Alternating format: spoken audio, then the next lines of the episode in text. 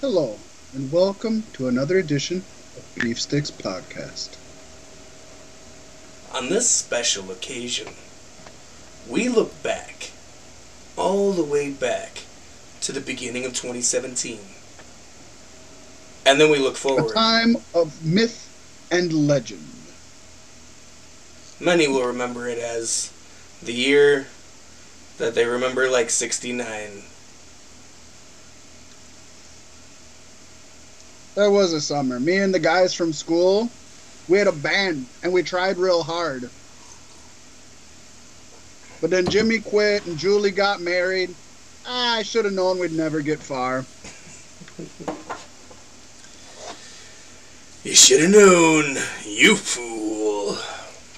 Pasty away, you son of a bitch! Fat Mac! Quiet for too long. You sexy Can't handle it. motherfucker. Can't handle it. Can't handle it. It was- Welcome, folks, to the fourth annual Beefy Awards. Awards. Yes, the fourth annual Beef Sticks Awards ceremony where we hand out some of the best and worst awards you will ever see to some of the best and worst recipients that we can find or at least scrape up. Yes, indeed. It will electrify you like The Rock, who isn't on this list of awards. No. Yeah, it's kind of.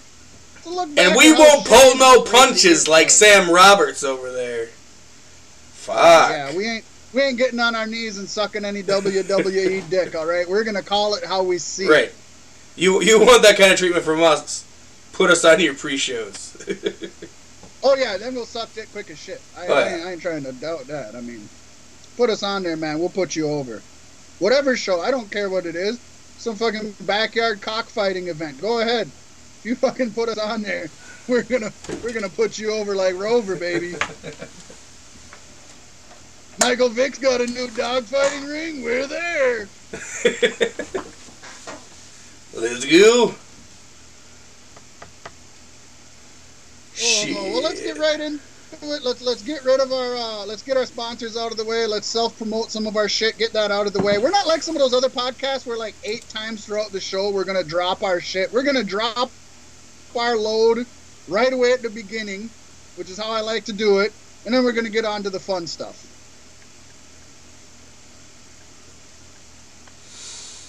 Hmm. So I will What's start that? with letting It's- you know okay. where you can find us and where you can contribute to our show. If you go to the GoFundMe page, that's gofundme.com, and put in the search bar Cloud Style Broadcasting, you can go there and make a donation to help support our parent company, Cloud Style Broadcasting. Now, we say parent company. Cloud Style Broadcasting is still owned and operated by us two sons of bitches. So you're helping us with Beef Sticks Podcast, ever other ventures we may come. It all stays in here. None of it goes to us. It's non-profit. Um, give a little, you'll get a lot. Trust me. Trust me. Yes. You can also become a Patreon. Patreon.com forward slash cloudstyle. And you can p- sign up for a monthly uh, donation there. That is Cloudstyle, not Cloudstyle Broadcasting. That is patreon.com cloudstyle. Find us on Excellence Facebook, simplified. Damn right. Facebook.com forward slash Beef Sticks Podcast. You can talk to us. You can give us questions. You can let us know what you thought of the show. You can tell us what sucks. You can tell us what we need to do different. Promotions. We can do polls. Anything you want to do there. We put little trivia, tidbits, fun pictures, videos, all sorts of stuff there. Pole Check dancing. there. And uh, if you want to check me out on Twitter, it's uh, Fat Mac. What is my Twitter? Hold on a second. ESP? forgot what my No. B Sticks Podcast CSB. It's Beef Sticks CSB. There you That's go. Beef Sticks CSB, CSB for Cloud Style Broadcasting. So at Beef Sticks CSB for Twitter, go on there. I'm trying to keep up on that more. I've been lax lately, but I'll get better at that. Find us.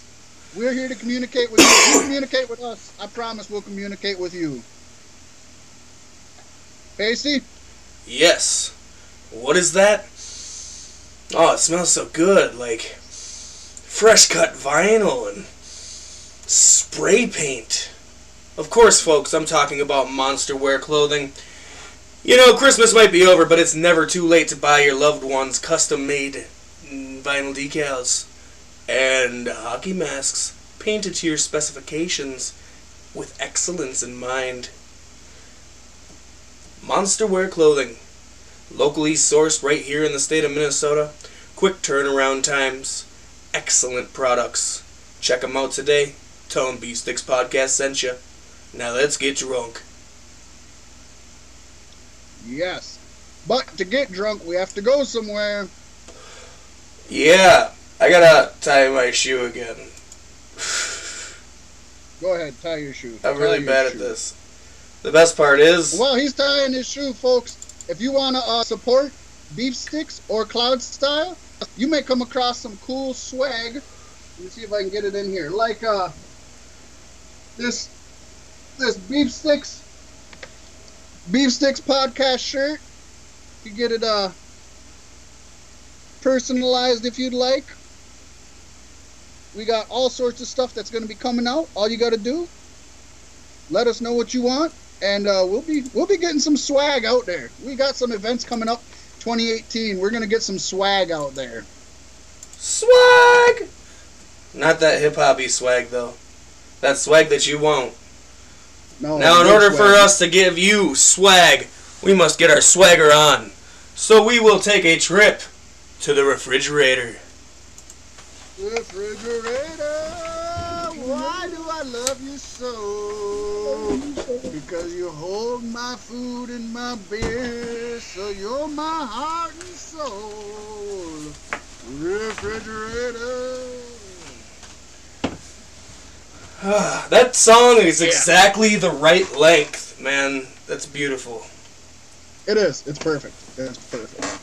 I love. I love the vocalist Perfection. Whoever he is, we should find him. And uh, he's got he's got a, a future in the entertainment business. Let me tell you what. Yeah, we should definitely get him to do the Beef Sticks podcast theme song. Of course.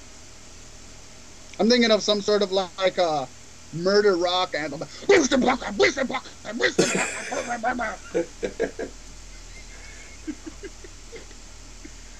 I'm just kidding. My, my niece would love it though.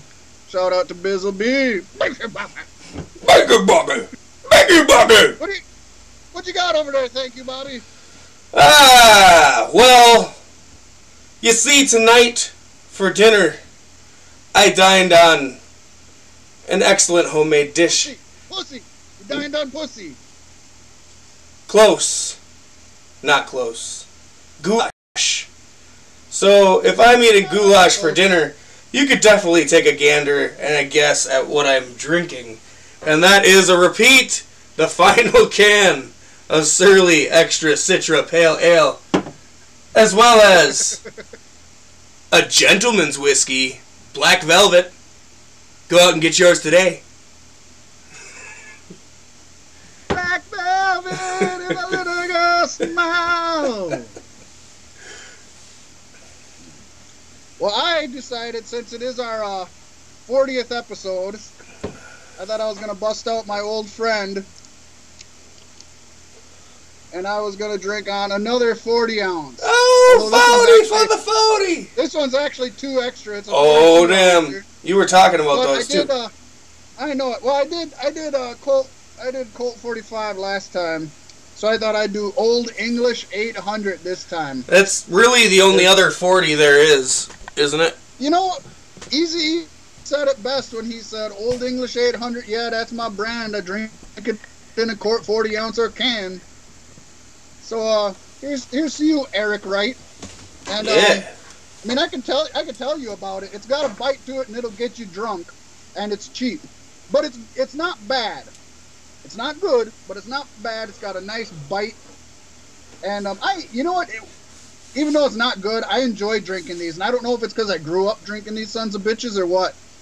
But like the other day when I got in a Colt 45 and I hadn't had one for so long, I was like, God, I forgot how much I actually really enjoy a good malt liquor. Oh yeah. It's good shit. It's smooth. So here's to destroying this fucker before the episode's over. There you go. I got through my inherent vice well before the show was done last week. I was proud of myself. Got a big mouth on this fucker, so you gotta have a big fucking mouth to take it. Man, Take it all in. Take it all in. you gonna butt chug that shit? Well, you know, I'm I'm used to you, Pasty, so I, I can I can open it up and you let a big one in. You you've you've you've uh, uh, uh, got me into that. You you prepared me for that. You've actually developed to such a stage where you could just open and close it on command. It's it's magical. It's a thing to watch. Oh, yeah. Maybe we'll put that on the YouTubes one Oh, of yeah. these days. Yeah. Fol- folks don't know what it's like to get your your cock stroked by a throat. Rub that Adam's apple up and down on it, baby. Whoa, son of a bitch, man. We got a lot to get into. We don't know how long the show's gonna be. It might be a half hour. It might be seven hours. We're hoping for somewhere in between. 40 hours for 40 episodes. It might it might be. It just might be. But you know what? Um, I think we start off with the annual Dix Awards, also known as the Beefies. Yes, the Beefies, the most prestigious award in pro wrestling. Just to piss off as many people as I can with why did they get that award? Why'd they do that? Well, if you got a problem with it, join us in the comments. Live comments on YouTube and Spreaker. Become a part of the legacy today on this momentous occasion. It only happens once a year. It's better than Christmas. Yep. And it'll continue to happen.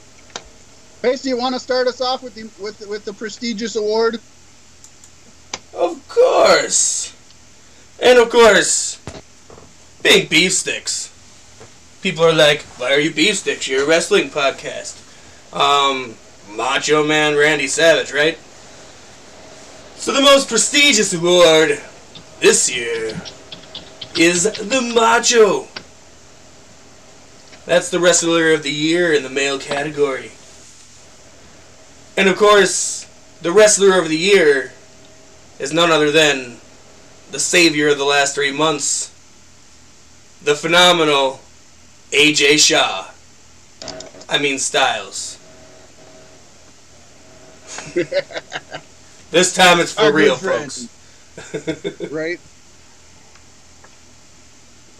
Styles began this year as the world champion, and although he lost the title in the Royal Rumble on January 29th, 2017, his reign was an impressive 140 days. Although he lost the title and went on to feud with Shane McMahon and defeated him in the match at WrestleMania, Styles then defeated Kevin Owens in a WWE live event at Madison Square Garden on July 7th to capture the United States Championship for the first time in his career in a rare house show title change. That was a fun day. Fun day. That was. Every time they do that, I'm so sad for myself. For not getting out to those events. At Battleground on July 23rd, Styles lost the title back to Owens SmackDown Live in a triple threat, also involving a returning Chris Jericho, thus becoming a two time United States Championship all in the first half of the year. He then went on to revive the US Open Challenge, where he saw some of the best Raw matches over the year. Then on November 7th, episode of SmackDown Live, Styles rescued the WWE Universe from a boring and painful Jinder Mahal Championship run, claiming his second WWE Championship and becoming recognized by WWE as the first title holder crowned outside of North America. God bless you, AJ Styles. You were the savior Yeah, yeah, Vince never knew he saving had. us from the Jinder Mahal. just, just that alone, he deserves this. I mean, other than all the other accolades. um, He didn't really deserves save us. Ginger's going to be the next of- United States champion, and that, that's that's the picture here. Right. There's probably one or two other people. And we had we had at least three people we were debating over. But all in all, when you actually look at his accomplishments and think of what he's done, and to be fair, this was a pretty lackluster, rough year for WWE, and I think AJ Styles is one of the reasons it wasn't horrible. Yeah, He really helped us through this 2017 yeah. and gave us great matches with uh, John Cena and Brock Lesnar, Whew. just I, to name a few. I hope that's not the last time. I want to see AJ beat So Lesnar, like I know he could. And hopefully his uh, upcoming matches with uh, actually the, the Kevin Owens match on SmackDown was actually better than some of the other ones he's had. I've been disappointed with his Kevin Owens matches, but um, they haven't been bad. I just know they can both do better, you know. Yeah. So moving on from the macho, every man has his queen. And so the Elizabeth is our Wrestler of the Year Female Award. Everybody recognizes Elizabeth and Macho as the man and woman of pro wrestling. And although Elizabeth wasn't a wrestler, she kind of she was the one that let women become stars. Women were never stars until Miss Elizabeth was there. So I think all women wrestlers owe her a, a, a, debt of gratitude. And we picked the female of the year, another controversial pick, to be Alexa Bliss. Yes. Now there's there's arguments for others, but listen to us, folks. Just hear us out, okay? Alexa Bliss began this year as SmackDown Women's Champion. Wow, I see a trend. and even defended it on the January 17th episode of SmackDown Live against Becky Lynch in a steel cage match, the first ever women's steel cage match in WWE history.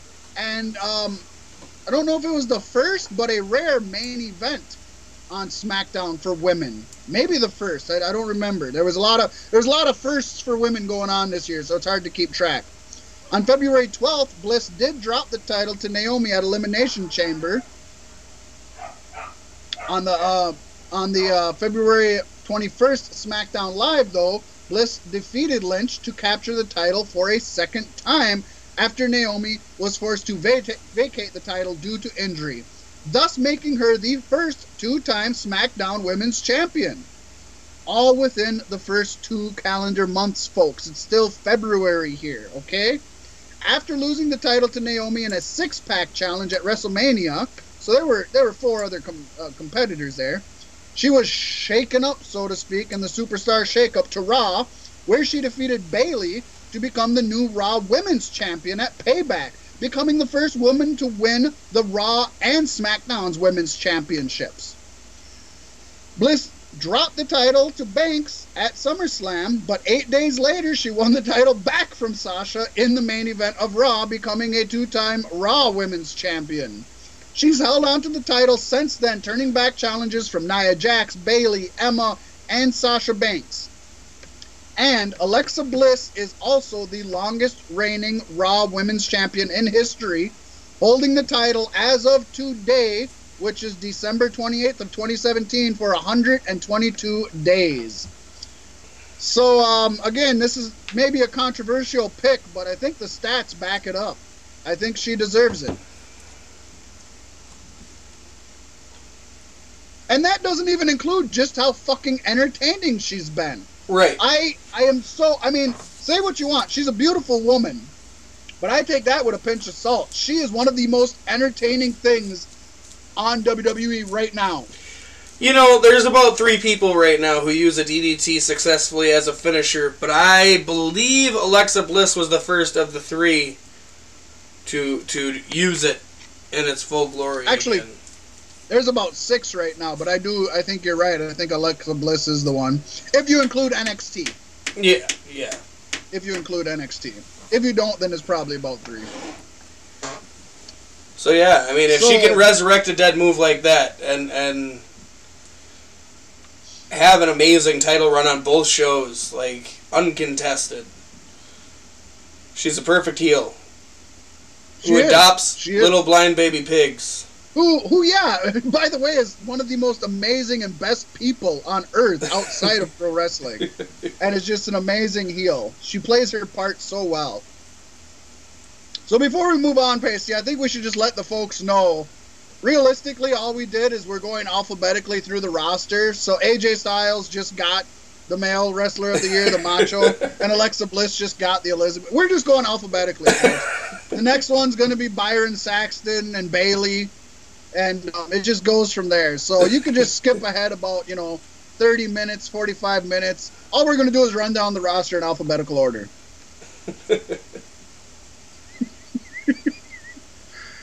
Uh, I'm kidding, folks. If you're if you're stupid and believe that and skipped ahead, fuck you. But you're not hearing this anyways because you skipped ahead. Um, no, we actually put a lot of we put a lot of thought into this. Uh, put a lot of research into what they've done throughout the years, rewatching things, checking stats, and debating amongst each other what's what's better and, and, and what's worse and, and this and that. Uh, go ahead. Let's let's let's keep going, Pasty. All right, coming up next is the Beef Sticks official two piece, the tag team of the year, folks. And the tag team of the year, obviously, and stepping outside of WWE's roster, goes to the Young Bucks. The Bucks began the year as IWGP Junior Heavyweight Champions, but lost them immediately at January 4th's Wrestle Kingdom 11, losing them to Roppongi Vice. God, I love them. Roppongi Vice. Roppongi Lights. then in April, they won the Ring of Honor Tag Team Championships in the main event of Supercard of Honor 11. 11. 11. It was a year of 11s. Defeating the Hardy Boys in an amazing ladder match that had the internet blowing up quite literally. Boom. At the War of the Worlds UK Night 3, Matt and Nick would tag team with Hangman Page to win the Ring of Honor six man tag team championships from Dalton Castle and the boys. This after having successfully defended the Ring of Honor tag titles the night before against the Addiction. Although they have the way, lost. their six man their six man tag team name is just great. It's just great. It's the Hung Bucks. Yep, The Hung Bucks. it's wonderful. And there's And another know- million t shirts sold. right?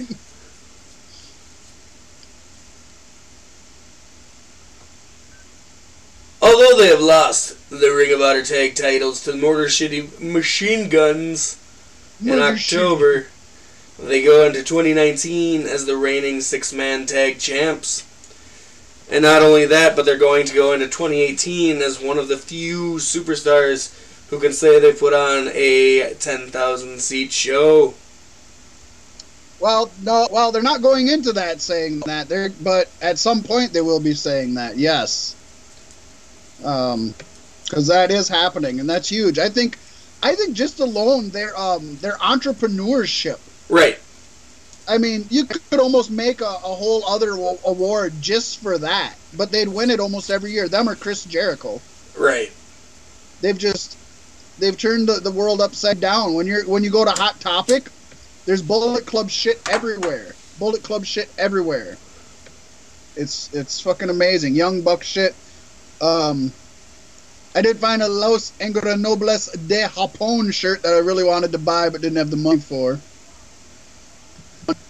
You know what I found out today, Pasty? What? Maybe it was. Ye- I found out yesterday. Los Ingobernables de Japón have the top have seven of the top eight best-selling merchandise from NewJapan.com.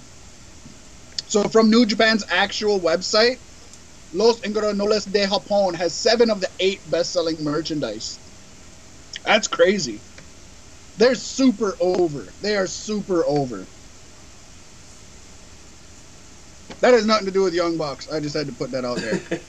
Um, yeah, I think this one's hard to argue. There are some really good tag teams in WWE, but none of them have really done anything great consistently. right. I mean, Um, New Day is selling pancakes, and and Yeah. Young Bucks are selling millions of dollars of merch basically on their own. yeah, if this was just like the last half of the year, you could maybe argue Usos, but they didn't start out the year strong. Right. Young and then Bucks the bar the didn't year. even exist. The bar didn't even exist at the beginning of the year, so they're a fairly newer tag team. Uh, the Shield has hasn't gotten a chance to fucking form the poor bastards. Because everybody keeps getting fucking injured. So I mean, yeah, it's it's uh and, and there you go, folks. This isn't just a WWE awards ceremony. We got we got people and things from all over the globe. We we look at wrestling. We don't look at WWE. We're not WWE show. We're a wrestling show. And although WWE does uh, uh, account for a majority of the pro wrestling, I ain't gonna lie about that. Right. We look at everything. We still appreciate it all, and and we, We do. definitely keep an eye on where the pulse is. We do. And that being said, we got an award for the most over wrestler. Um, if somebody's listening to this and doesn't know wrestling terms, it's basically the most popular wrestler. The most over wrestler of 2017 by far was Kenny Omega, the cleaner. You couldn't you couldn't you couldn't go to a pro wrestling website in 2017 and not see some sort of article about Kenny Omega.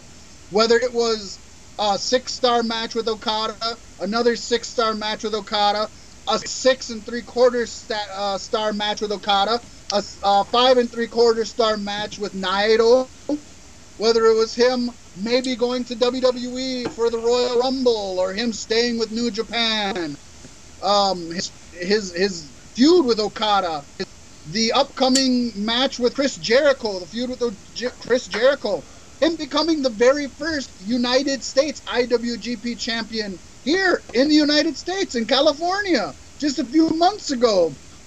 This guy has been everywhere. I think everybody considers him.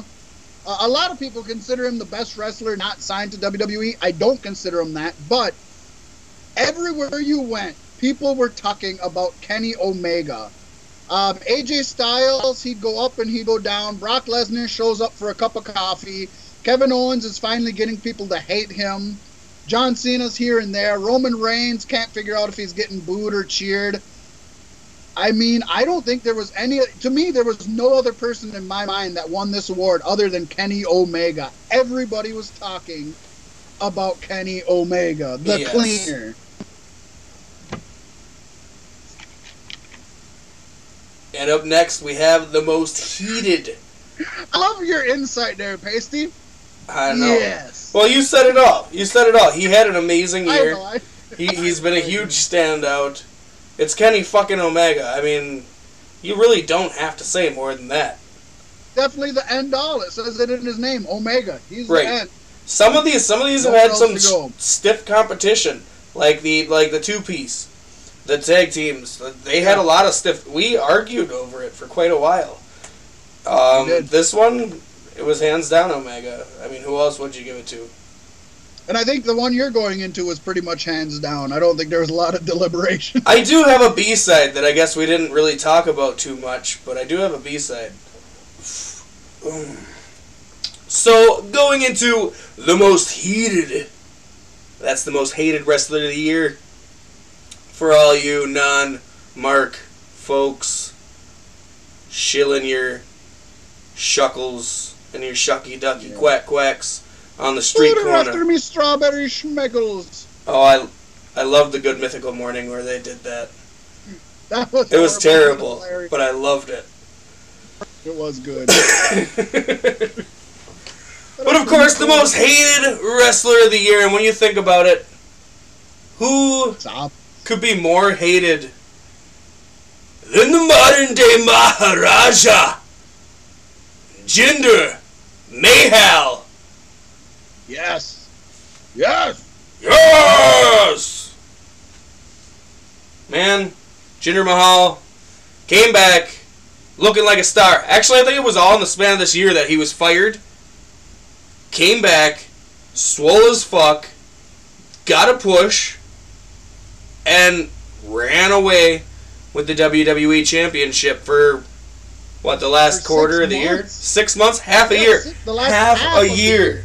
The last half of the year.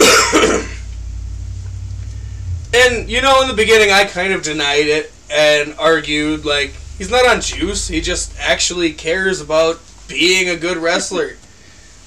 and you know, over time, the pimples got bigger spread all over his body, and the nipples got nipples. puffy. and the uh, were pulsating. and isn't his hair like perfect? You know, so soft and shiny and silky smooth. Yeah, he um he really got everybody. I mean, there, there's very few people that the internet can just completely agree on they hate, and he was it. When when you have an Indian descent man, and you can't even fucking win over the Indian fans. I mean, the Indian fans go gaga over the Great Khali. The fucking Great Khali. That man can't walk, let alone wrestle. And Jinder did not win over the fucking uh, the Indian fans. Now it doesn't help that he's not Indian. He's Indian descent, but from Canada, where at least the Great Khali was Oh, actually from India. Canada, our home and native land, modern day best thing WWE could do- Maharaja. the best thing WWE could do was have the Singh brothers represent India and denounce Jinder, and then have him accept his roots as a Canadian and go out as a Canadian superstar, dressed in Canada and having the Canadian flag and playing "Oh Canada" as he comes out and shit. Didn't uh, Edge and Christian and them? Didn't they have a Canadian stable back in the day? There was a Canadian, Canada. yeah, Team Lance Canada. Storm. Uh, it was Lance Storm, Christian. Who else was in Team Canada? Anyways, Team Canada, yeah. Yeah, so just bring that back. Why not? When? It's we're in the generation of, of reboots, so reboot the fuck. And out he doesn't. Yeah, and he doesn't need any extra people. It can be Jinder, his nipples, his his his pimples. That's Team Canada right there.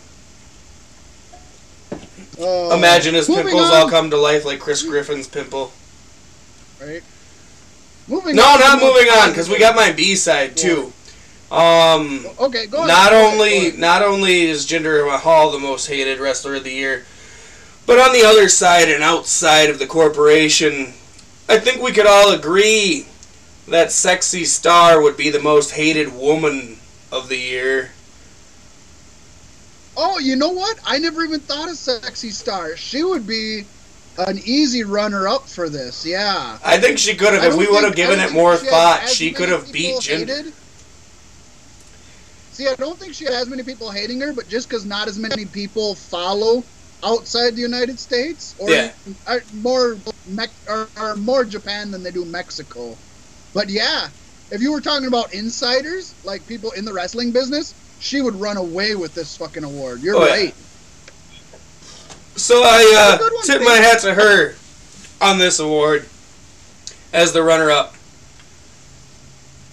Definitely. I think it's worth saying that. We don't have to talk about all the runner ups because they lost, they're fucking worthless. Yeah, you losers! Throwing some more fucking Yeah, it's more it's worth throwing some more sand in the eyes of fucking sexy star cuz she deserves every little shit bit. You want to explain a little bit why she's the most hated for some folks who maybe haven't listened to her past shows or don't know what was going on with her? I would love to, but I think you're more qualified to speak on the subject. Oh, so basically, she legitimately injured another wrestler at a at a show down in uh, AAA. She put an armbar on her and legitimately pulled and, and popped out of the socket her fucking shoulder, just wrenched back on it. I'm trying to think. Um, see, you said it, and I, I didn't have time to look it up. I can't remember who the uh, who the wrestler was. It was a wrestler for TNA Impact. Uh, and I can't remember exactly who it was, but it's uh, yeah, she legitimately injured another wrestler due to personal reasons in the ring, and could have broke her arm and could have ended her career. So when you step in those rings, you put your life in the hands of whoever you're there with. You expect them to take care of you, and the fact that Sexy Star went out of her way to not only not take care of somebody, but to purposely injure somebody is repulsive.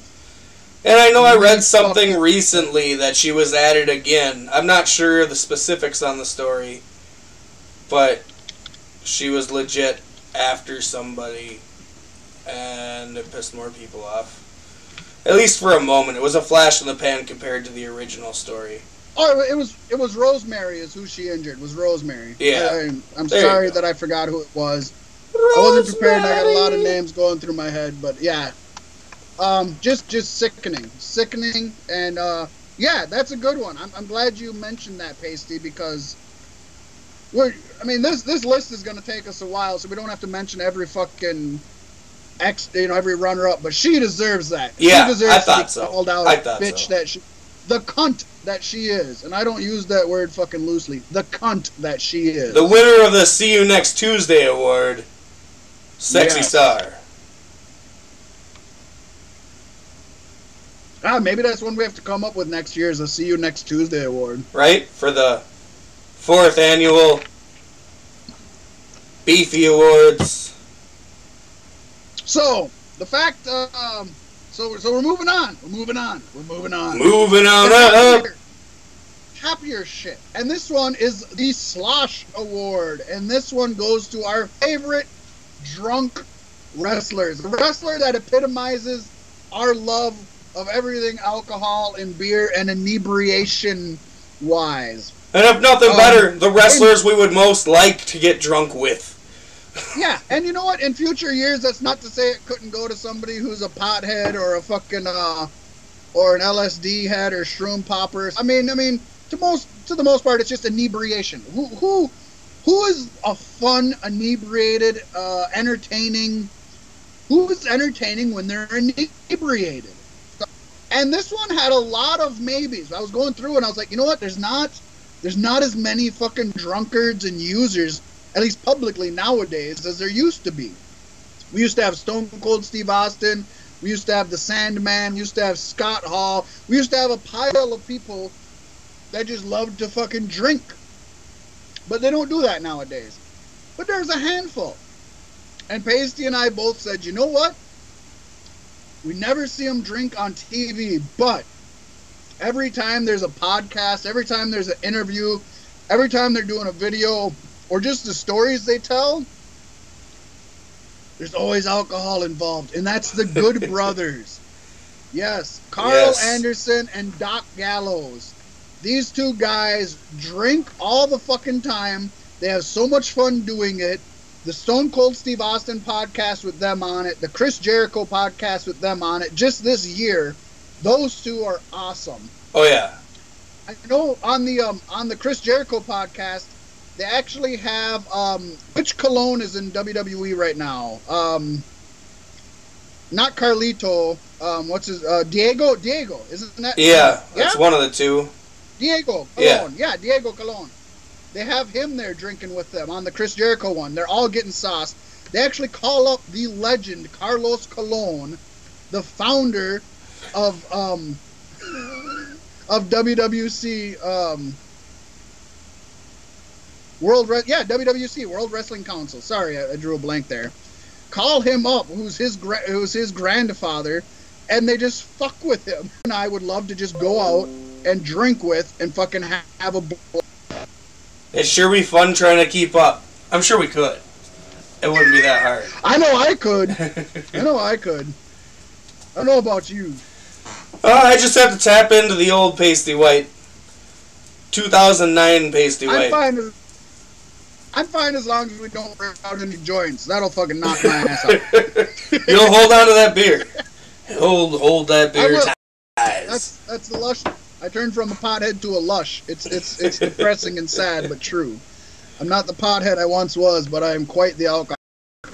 And I am the mirror image. But every once in a while I can tap into it, and I, I, I think we'd have a fun night with the Good Brothers. Fuck yeah, we would. I bet we could yeah, get him into would. a shower with some steak and laxatives. You know what? This is a shoot. This isn't a work. This is a. Sh- I bet you we easily could get them outtakes. The shitting, we maybe would have to trick them. we might have to play some fucking tricks. But to shower with us and eat steaks, I think we could get them to do it because they shower with dudes all the time. right. You know, they're pro wrestlers. They, They are. They're like And the last they eat them living vintage wrestlers. That's the way I look at them. Like, Ain't nobody like them anymore. wrestlers. But yeah, yeah, you don't get them like that anymore. They all play video games and uh, and just uh, and just make pornos. Right. You don't get the good old. I mean, the Good Brothers read a lot of books. We learned that on the Stone Cold Steve Austin podcast. Yeah, they do. good brothers, good times.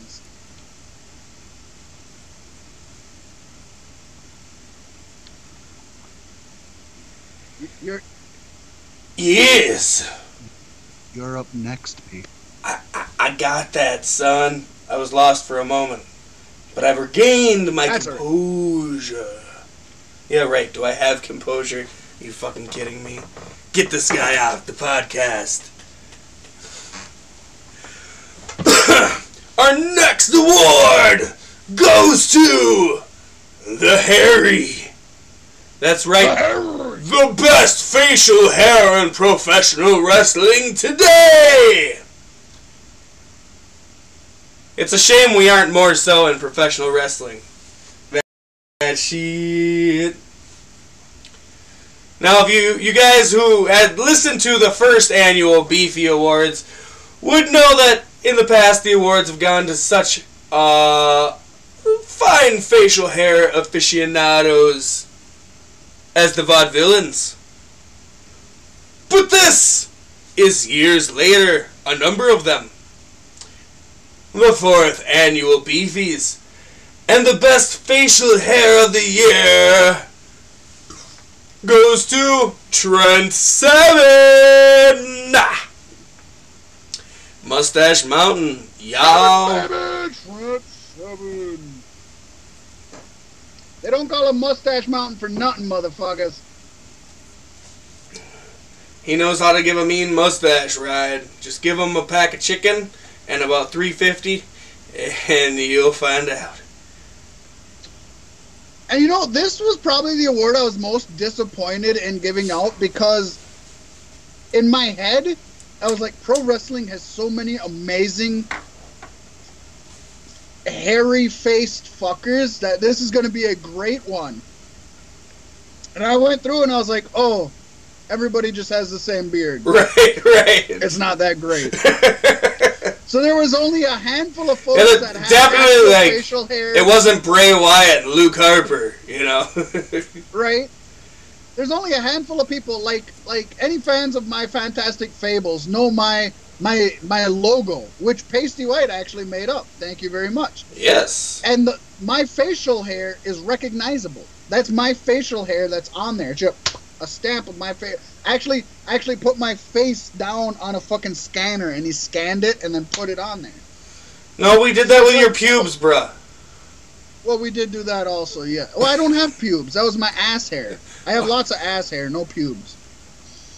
Um, and there wasn't a lot of people where it stood out. But Trent, he has not only the really nice mustache with the curl that uh, uh, Pasty and I like, even though Pasty recently uh, trimmed his down, and he has a, a good beard on him. So he has both a recognizable stash and a respectable beard.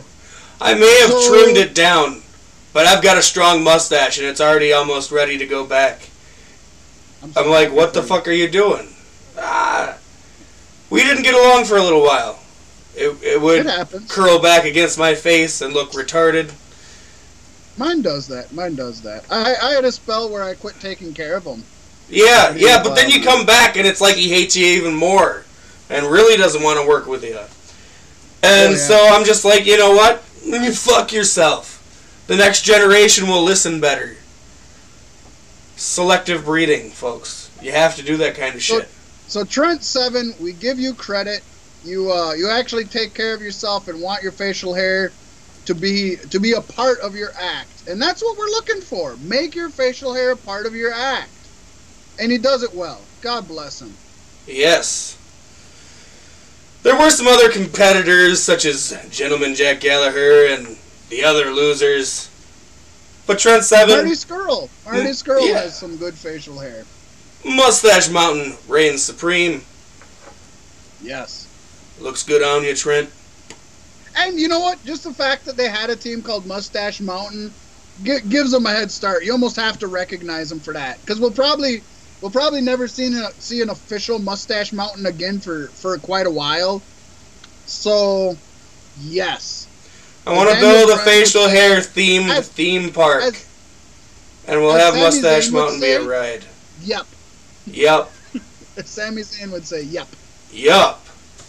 You gotta get the arms in it. yep, Yup. There's video going on. Yup. yep." Yep. He doesn't do the arms anymore. He just stands there and says, "Yep." That's all he does. Uh, moving on, we have the Mick Foley Award. I'm sure y'all can guess what that is. It's almost we almost called it the Tooth and the Nose Award, but we didn't. that is the hardcore match of the year. The Lend Me the Your Ear wrestler- Award. The hardcore wrestler of the year. And uh, Mick Foley definitely, for our generation, I think he is the iconic hardcore Yeah. wrestler. The embodiment of hardcore. So uh, that one goes this year. You know what? You couldn't give it to anybody in WWE. You couldn't. They didn't allow us. They excluded themselves. They took themselves out of the running. So this year, the hardcore wrestler of the year goes to Jimmy Havoc. A lot of you folks listening probably don't know Jimmy Havoc. Jimmy Havoc is not only a really good wrestler, but he goes above and beyond. He is hardcore. He is extreme. He is whatever adjective you want to use to describe a wrestler who puts his trade before his body. He is the 2017 CZW or Combat Zone Wrestling Tournament of Death winner, and he has had some of the most brutal matches this year. He became the first Anarchy Pro champion. That is a uh, hard. That thinks CZW in the United Kingdom. It's a hardcore wrestling organization for for British folk, um, and it's not all tea and crumpets. At uh, Violent Night, Holy Night, or Violent Night, Unholy Night, which I love the name of that event. At Violent Night, Unholy Night, he beat Drew Parker in an insane death match. Blood everywhere. Crimson masks were a must. Like it was fucking, uh, like it was Carrie on steroids. He also teamed with Primate to beat War Machine for the WCPW Tag Team Championships. It's hard to explain how great a hardcore wrestler is, so go on YouTube, search Jimmy Havoc, and see a lot of his ruthlessness, because this motherfucker will bleed just to see you smile. Right. And I mean, if you want to just see blood, watch watch CZW. They've turned out superstars like Dean Ambrose and more. Yeah, and more. How about Luke Harper, who was who was uh, Brodie Lee? Luke Harper used to wrestle in CZW. I learned something new. There you go. I liked uh, Dean Ambrose's drunk match. Where every X amount they had to take the shot, and the other guy kept throwing Yes. it out. Yes. Beautiful match. CZW is a, a underrated perfor- uh, a promotion. Um, a lot of folks don't even know it exists. It's a West good thing though, because if they had too much but- forward momentum, people would be trying to shut them down so much.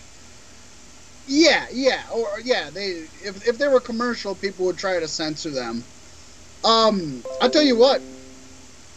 If you want a glimpse of it, don't even go on YouTube. Well, maybe it's on YouTube, but uh, find the uh, Vice. Actually, I think it's on YouTube. Vice, like Vice TV. If Yes. people know Vice, Yes, I Everybody watched knows that. the channel Vice. Yes.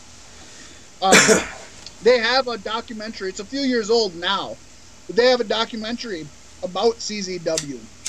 So just look up Vice CZW. I bet you you'll find it. It's extremely informative, very entertaining. I got a handful of uh, um, DVD um, CZW t- DVDs. I have a best of the Tournament of Death. Death. I have a few of their uh, special shows. Um, it's good shit. It's good shit. It's um, it's some of it can be cringy. Yeah. Not all yeah. of it's super hardcore. They, you know, it's kind of like the old ECW. They have some really good wrestling that doesn't involve any hardcore, and then they got some really super crazy shit where you're cutting the fuck out of yourself, and you know, They allow the fans so, to bring weapons they want them to use, and they use they, them. They have, yes, they have matches called fans bring weapons matches, where the fans bring whatever weapons they want and the wrestlers use them. They're not gimmicked or nothing. So if, if you're not into that, and a lot of people aren't, don't watch it. I wouldn't recommend it. But if you are into something different, something fucking new, check it out right now. Blood, Quit watching our show and go check it out right now. oh. I'm kidding. Don't go. We need the views. We love you.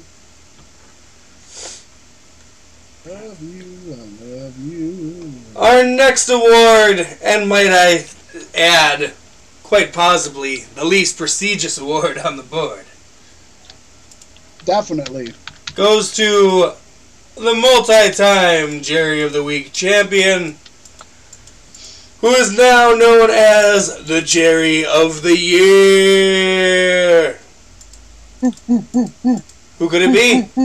Is it Roman Reigns? Nah. He's done a lot of good. More good than bad this last year. No, Agreed. folks. Is it is it Bray Wyatt? No, no, not even close. The Jerry of the Year award goes to Byron Saxton. And I mean, Jesus Christ. If there was a Jerry in the WWE, it would be Byron Saxton. Nobody gets shit on more than Byron. Yeah. Nobody fucks it up more than Byron. I honestly think Byron is a Jerry from from one of the dimensions, one of the infinite dimensions, and into. I think he's the WWE dimension uh, Jerry. I honestly believe he is. He has to. He has to be. He has to be. Uh, just just listen to any of his commentary. I don't know why he's there. Why are you there? Why? You know, I at one point I thought Booker T was as bad as Byron Saxton, but then I was listening to uh, what happened when with Tony Schiavone, and Tony Schiavone made a good point. Booker T might not be a good announcer, but he's the only announcer who's just being himself. He goes out there and he says the stupidest shit in the world. Shucky ducky quack quack. Um, which, well, yeah. By the way, he actually on Raw said Oh, he threw a right southpaw. Everybody knows what a southpaw is. That's a left. So a southpaw is a left, a term exclusively saved for the left hand. And he says he threw a right southpaw. Um, but you know what? Tony's right. Booker's out there just being Booker. As insane as he is, he isn't trying. He isn't putting on an act. Even Corey Graves, you can tell he's kind of himself, but he's trying to be the WWE announcer that McMahon right. wants him to be. Yeah, the Booker character. T is like, fuck it, you can fire me today and I'll be somewhere else tomorrow. I'm just saying what the fuck I want to say, nigga. And he does it. and that's Booker T. So I have to get, you know, so I have to give some points to Booker T for being himself. Where Byron Saxton is not himself, and he's not a human. He's a Jerry. He's a Jerry. He's a Jerry the Jerry of the WWE. The Jerry of the year. Thank you to your con- for your contributions to Beef Sticks Podcast and Cloud Style Broadcasting Ventures and Entertainment, Byron. So now we're going to talk uh, something. This is going to be very controversial. I've said this about a few, but this is going to be very controversial. But I don't think you can argue it we have what we call our snapback of the year. Snap into it. Snap uh, which would be our comeback of the year. Who came back? Who made a bigger impact this year than they have in the years past? Who rose above what they were and brought themselves to heights never seen before or not seen for a while? Of course, that honor goes to Kane. Nope. nope. The comeback of the year goes to Jinder Mahal, and I don't think anybody else can get it. He went from a virtual jobber. Um, he was he was in WWE a long time ago with 3MB. He got let go. He got brought back he was in the uh, Superstar Shakeup or in the, the and he was a jobber. He was losing left and right, left and right, left and right. He left. He juiced up. He hit the gym. He came back and he became WWE fucking champion for six months, headlining pay per view after pay per view after pay per view.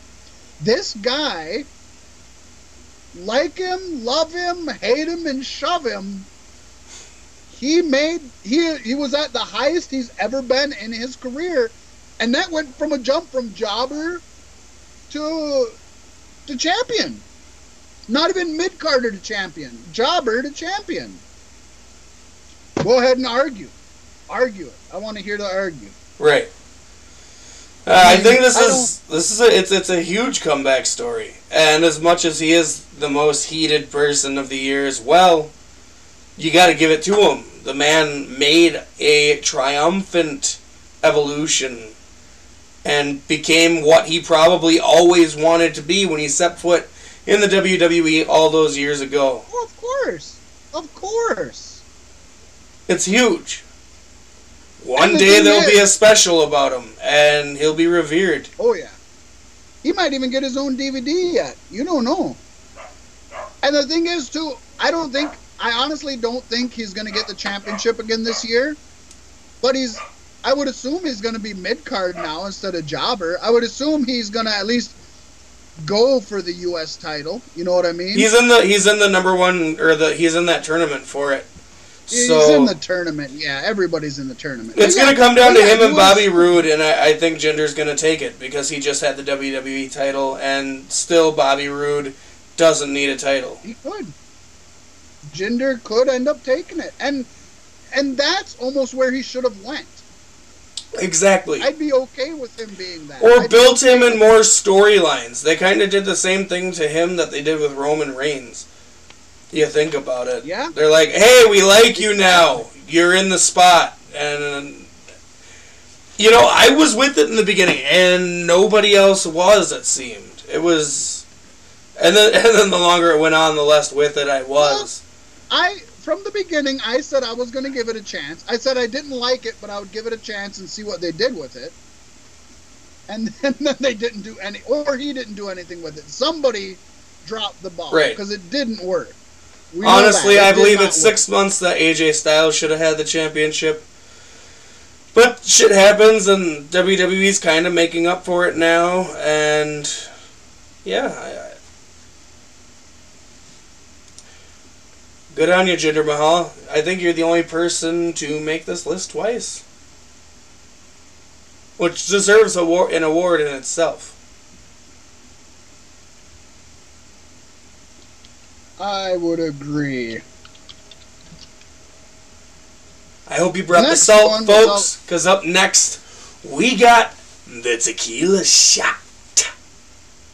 You need some salt, a twist of lime, because we're going to have a really good time. What made the biggest impact in pro wrestling this year? There was stuff. There wasn't a whole lot of monumental stuff. There was some really good matches.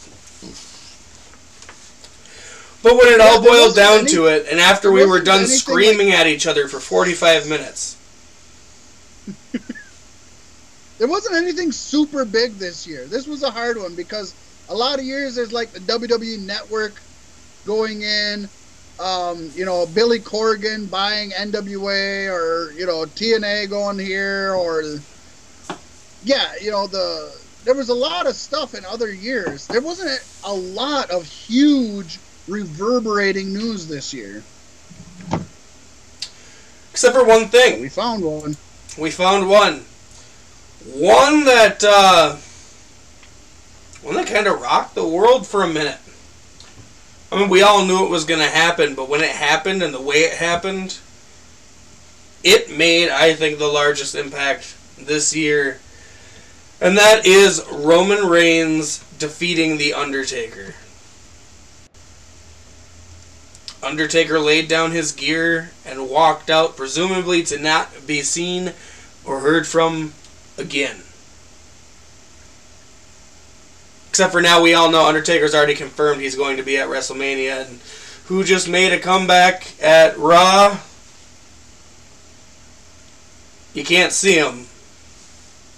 It's John, John Cena. Cena.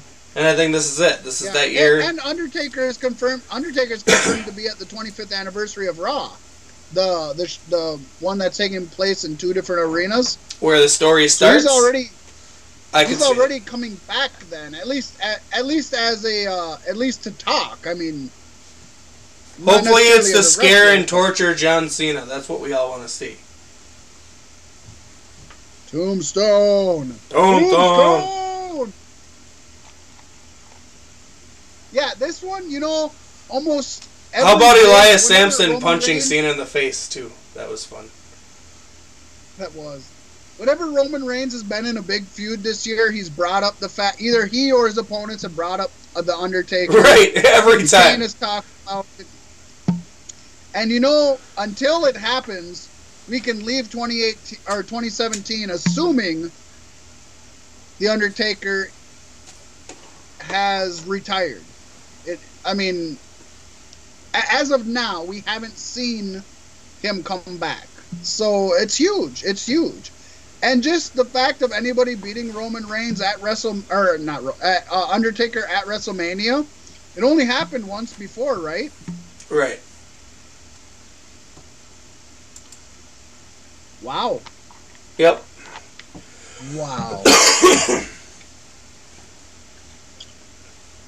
All right, we got another award, and this is the Botch Award.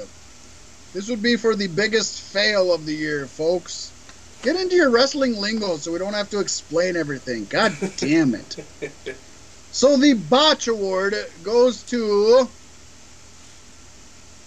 Bayley and Alexa Bliss for the Bayley This Is Your Life segment. And and almost I, I'd lump in the whole feud maybe, but definitely the Bayley This Is Your Life segment. So during the segment, Booker T said, "This is hard to watch," and um, that kind of summed up this whole feud. Um, so Alexa Bliss did up during this segment.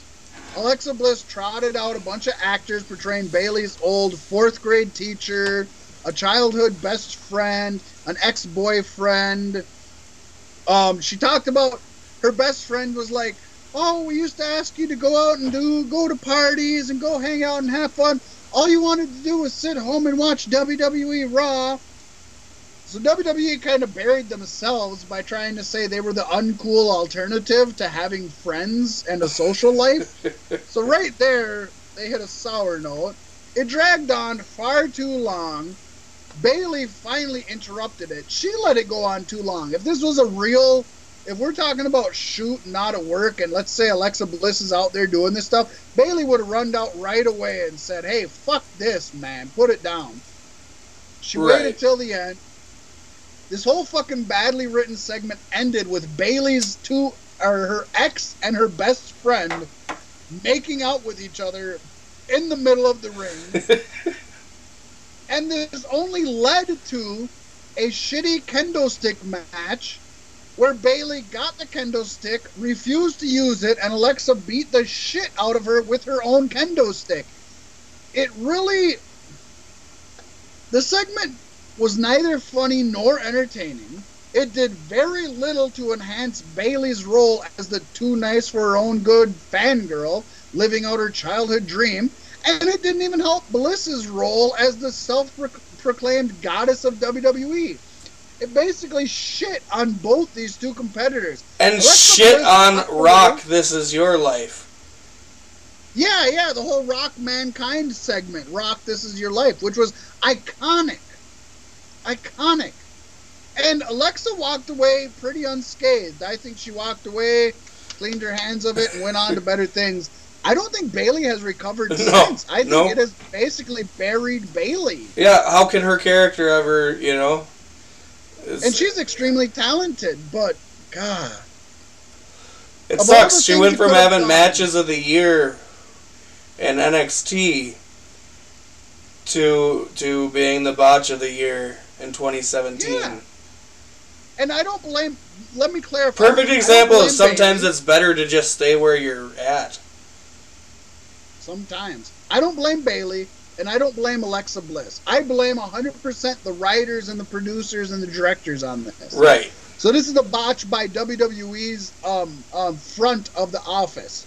This is not a botch on, on Bayley or Alexa, even though that's what the, the botch is Bayley, this is your life. But this is a botch on the team that wrote it, directed it, and produced it. Not on Bayley or Alexa. I think they did the best they could. And I think Bayley actually did a good job at trying to save it pretty well. I think she did as good as she could have done.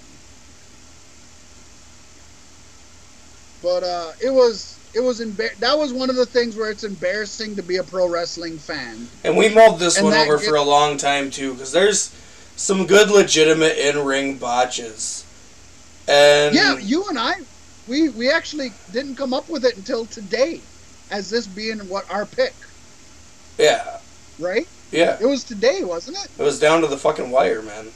Down It was to the down wire. to the wire. What's because there are some in ring like actual botches, like moves or segments that were fucked up, like uh, or even uh, promos that were fucked up. Right. But this kind of takes the cake. Kind of makes me want to make a, a quickly ad- added uh, thank God award for the year, and that is thank God for the measles for saving us from Sister Abigail versus From the Pumpkin Sister. Abigail. Yeah. Yeah. You know, we could almost call this ma- this award the Matthew Award, in in honor of Matthew from Botchamania. There you go. We'll talk about that. I like the botch, but you know, good old Matthew. God bless him.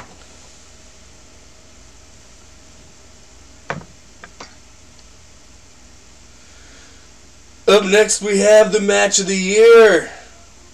And I mean, there's been some good matches. There's been some matches. outstanding matches.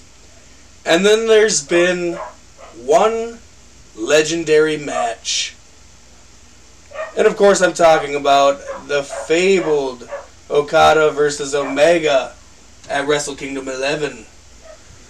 At 46 Yeah. minutes and 45 seconds, the match was the longest in the history of the Tokyo Dome show. Dave Meltzer gave the match a six star rating.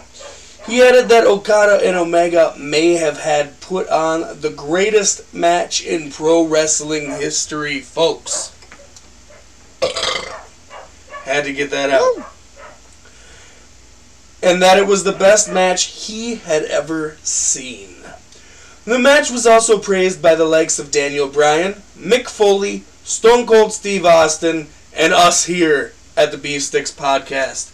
Because holy shit. I've never seen so much give and take in a match. It was beautiful.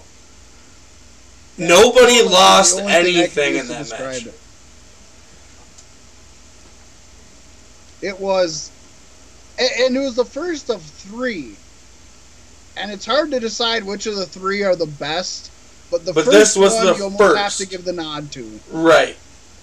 This was special. This was huge, and it impacted a lot of wrestling this year. Yeah, the six star rating that Dave Meltzer gave it was the first six star rating in the history of the the Meltzer star rating. And boy, did it set So- the internet on fire. oh man, Like Paige and Xavier Woods. yeah. You either you either loved this match or you thought it was it was it wasn't it was overrated just because it was Japanese. This was just I mean I it, I don't know how to describe besides super back and forth besides so many false finishes that you honestly think are going to be the actual finish. How about the insane shit through the table and on the outside of the ring? Holy Yeah. fuck. you almost have to go and watch this match to I mean it's hard to just describe it. You have to watch it to appreciate it. This is two of the best in the business. This may be the hottest rivalry of 2016 and maybe 2017. Yeah, yeah, actually 2016 and definitely 2017 because they had two more after this. They had one at Dominion, which Okada won again, and then they had one at the G1 Climax, in which o- uh, Omega finally won him, finally hit the one winged angel. That was the one thing throughout the whole series. He could never hit the one winged angel, and he finally hit it. I mean, I'm anybody who listens to our show list, knows I'm a huge fan of storytelling in the ring. Neither one of these people speak English, but the story is so clear. When you watch this, you know what's going on between these two, and it sucks you in. The longest match in the history of the Tokyo Dome shows. Now we call it Wrestle Kingdom, but it's been going on since the early 90s, and before that, it was just called the Tokyo Dome shows. In fact, it originally started as a uh, collaboration between New Japan Pro Wrestling, Pro Wrestling, and WCW, and they had a couple matches of that, and then it went on to its own thing as the Tokyo Dome show. Then they started calling it the Wrestle Kingdom. So it's been going on more than 12 years, is what I'm trying to say. This is Wrestle Kingdom 12. It's gone on more than 12 years. But um, in in that whole history, this is the longest match ever, and it goes by quickly. Yeah, You don't. it's an easy you watch. Don't look at your clock. Yeah, you don't. Look This is the match waiting. where if you got a friend or somebody who says wrestling ain't shit, you sit them down and you have them watch this. They're, the 45 minutes is going to go by so fast, they're not going to realize it was 45 minutes. And I think their jaw would hit the ground for that reason alone. It's high octane, perfect storytelling, perfect give and take, brutal beatings. Like, holy shit, how did they put themselves through this? Talk about strong style. And I can't wait. Hopefully, in my lifetime, somebody can top this match. I don't know that it's possible, but we can hope. Hey, I'm holding out hope for Okada Naito. I'm thinking it might. I don't know. We'll see. We will see. So, moving on from match of the year, we're going to talk about pay per view of the year. Not just any pay per view of the year, WWE pay per view of the year. We decided to separate these a little bit because each one's kind of its own entity, its own its own head of the hydra, if you will. Yes. So the first one we're going to talk about is WWE pay per view of the year, and this one, again, this is going to be pretty controversial. It's a ma- it's a pay per view that never existed before and isn't going to be around this year. It might not ever exist again. This may be the only time we've seen it. The uh, the often laughed at title, Great Balls of Fire. Yes, folks, the pay per view whose logo was literally a red cock and balls. As much as we made fun of it, laughed about it, and said it wasn't shit, It was the sleeper fucking pay per view of the year. oh my god! Nobody We went into this great- expecting anything. And No, it, and that that might have gave it a little leeway because like WrestleMania, you expect the super heights and you maybe get uh it was good. And this one you didn't expect a whole lot and you got wow, that was great. So we ended up seeing uh, Bray Wyatt versus Seth Rollins in a pretty good match. It wasn't the best match, but that was pretty good. Then we seen the Cass and Enzo showdown after Big Cass had turned on Enzo Amore. We got to finally see them fucking duke it out. We had the Bar defend their titles against the Hardys in a bloody Iron Man match. You don't get to see blood much, and this was blood the hard way. yes. There was no blading. They got busted open, but it was awesome. And it was an Iron Man match. It was a 30 minute Iron Man match, but that's okay. A 30 minute Iron Man match that held our attention. It was good. We got to see um, Sasha Banks win the Raw Women's Champion from Alexa Bliss in a very, very good match. The Miz beat Ambrose to keep his IC title in a great match.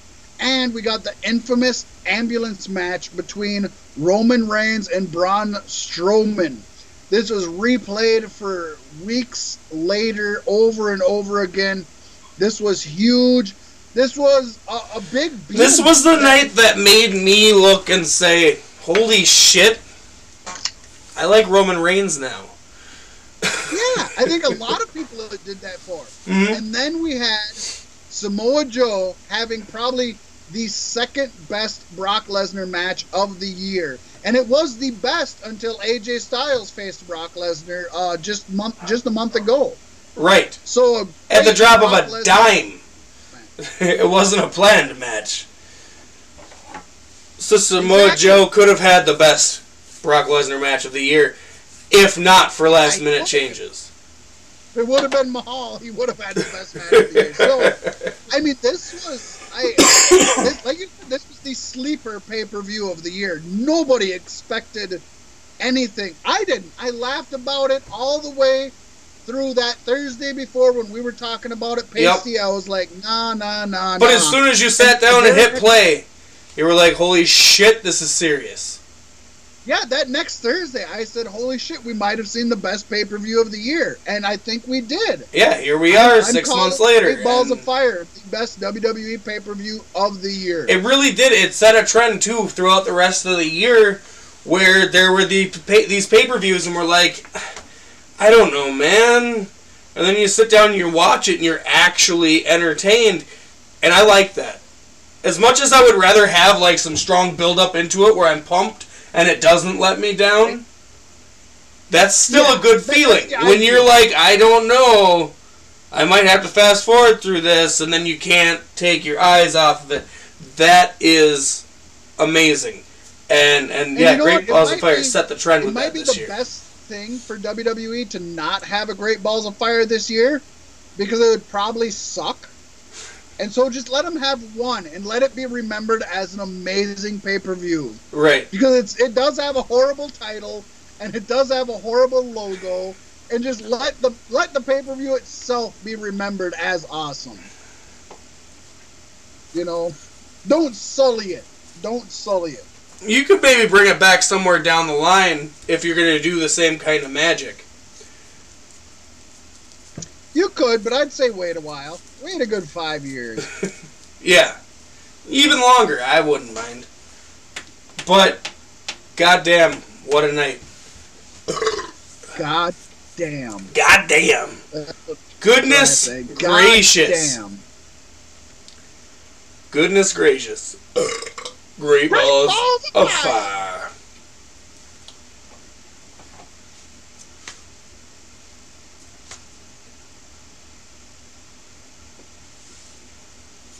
This one, Pasty? Yes, I do, sir. Up next, we got the NXT Takeover of the Year. The NXT Takeover of the Year, of course, is brought to you by War Games. Yeah. You know, this year hasn't been as impressive as maybe the last two years in NXT Takeovers. But this Probably night, the worst year for NXT for quite a while. Yeah. And I, I think it's just due to talent being called up at wrong times and leaving the pool kind of questioning. You know, who, who is the next big thing? Agreed. And we don't have that. Before the lines were clearly drawn, and there was a lot of big names on the show, and now it's it's it's in this transition period. But when the announcement dropped that Triple H was bringing back War Games, holy shit! You know, this is something we've been talking about on the podcast since episode one Oh yeah. and a lot longer before that. This is something Oh, we've wanted yeah. to see return to the WWE, and the fact that it was on NXT Takeover made it so much better because you knew it wasn't gonna be Oh. toned down and bullshit because of the WWE main brand. It was what they wanted it to be, and I know there were skeptics. You know, they didn't follow the exact rules of the war well, games. I was a big skeptic. Yeah. I was a huge skeptic. Until the night of, I was a huge skeptic. But I mean, you had matches like Aleister Black and Velveteen Dream in an amazing grudge match that put both men so over. It was conflicting styles that just came together in such a perfect brilliance, and we we all saw it going into it. We knew that these Yeah. two, just because they were such polar opposites, were going to have an amazing match, and we were not let It was- down. It was artistic, is the word I think of. Yes. Ember Moon finally won the NXT Women's title after trying for Yes. a year or better. Yep. Yeah.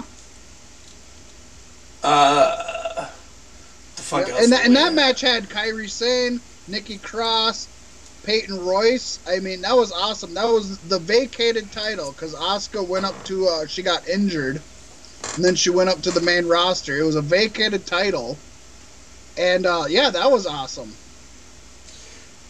And then I also I fucking called it. My boy Andrade Cien almost won the NXT Championship in a hard fought and back and forth match from Drew McIntyre, who I still hope Yeah. will be brought to the main roster so we can reunite the three man band and actually make something of them. They could be the they could be the stable that takes down uh, New Day. They could now. It could be. They could now. And I, I highly believe that this next year is where we're going to see the New Day kind of separate ways. They're selling pancakes. You ain't got much more to sell if you're selling pancakes. So, I hope they don't. I I would love to see them be one of those groups that stay together for years and years and years to come. But yeah, I agree with you. I can see the writing on the wall. yeah. And Xavier Woods is in this United States Championship tournament, and although I don't see him winning it, he still could. And I would be hype as fuck if he did. you know. Right. Oh yeah, I would too. But obviously, he's going to have to overcome Bobby Roode and Jinder Mahal to get there. Not in that order. Because I'm kind of dyslexic sometimes and got it backwards, but I knew I was getting it backwards, so I got it backwards on purpose. Which makes me a bastard. and then let's not forget about the fucking War Games match itself. It took people you, you we couldn't stand before. Damien Killjoy Grave, Murder Ball, Warrior, Yep. Blood Guts, Muppet, and and and Wolf, and and it showed you what they could be. And you loved both of them. Yes. Yeah, you fucking loved both of them. Breakout stars of the whole fucking pay per view. I got my hats off to them because it made a believer out of me. For the longest time, I thought Nikki Cross and Eric Young were the only ones from Sanity that deserved any recognition. They they changed that for me that night. People don't get it. People think like I hold grudges against certain pro wrestlers. When something like that happens, when there's two wrestlers or, or a wrestler, any, anything that I just have nothing for and I have no time to fucking deal with, and I watch a match and they make me love them, that is one of the biggest highs for me as a pro Yes. wrestling fan. Because it's really it's, it's not look- that you hate them. It's just show me what you got. You know. Yeah, and when they do it, it's like, oh shit, fuck! It's like it's like. when Oh yeah, we're gonna get months with- with your swifty in hand. here. It's like when you're jerking off for months with your right hand, and then like all of a sudden you decide to switch to your left. It's like, oh shit! Boom! I didn't know. I didn't know. I forgot. That's what it was, and it was awesome. Um, yeah, yeah. It, it had war games. I don't know. I don't have much more to say other than what you said, Loke. It was it was great. It was a good night. It was some good wrestling and a fucking War Games match that's been long, long overdue. And I can only hope that WWE adopts this ideal. And there is murmurings and rumors that when Vince kicks this venture off with his own company outside of the WWE that he could be turning creative reins over to Triple H. Please do. We love you, Vince. still not You sold- brought us this far. still not sold on Triple H as a as as a He's doing great with NXT. Could you imagine NXT everywhere? He's doing he's doing straight he's doing great with NXT, but NXT is made to be NXT. NXT is not the main roster. When you give Triple H the fucking uh, pen to the main roster, that's different than giving him the pen. It could be it could be really bad. It could be really bad. But you know what? America took a fucking gamble on Trump. Yeah, and that was fucking amazing. I'm just saying it's not going to be worse than that. Um, so let's move on. So I'm going to talk about the best non WWE pay per view of the year. And this one actually goes to a dual promoted show. And uh, some of you might be thinking we cheated. It's a dual promoted show. Not only is it a dual promoted show, it was a four night event. but we, we shouldn't be punished for enjoying what other people decide to do. WWE can do a four night fucking Great Balls of Fire. Yeah. They could choose to do that. They don't do it. They don't do it. So fuck them.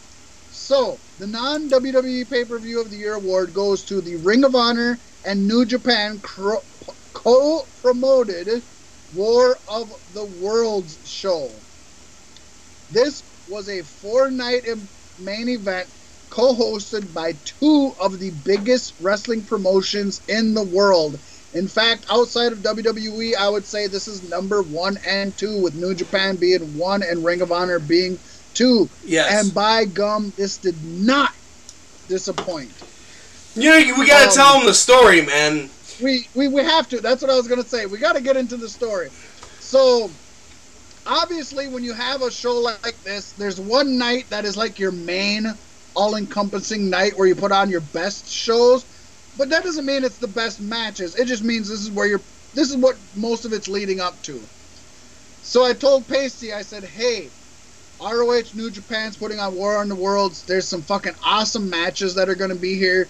You need to watch this, and we'll talk about it." So I watched it, and then he didn't watch it. So I was like, next week, I was like, dude, fucking watch it. Similar to fucking Ring of Honor Final Battle. But anyways, I was like, dude, watch it. So then he went and he found it on online because you know we, we don't have access to Ring of Honor shit. We gotta find shit. So sue us. I'm sorry. So anyways, he found it. Don't sue us. It. We don't got a lot of got, money. And then he talked. Join the Patreon if you're gonna like, sue us.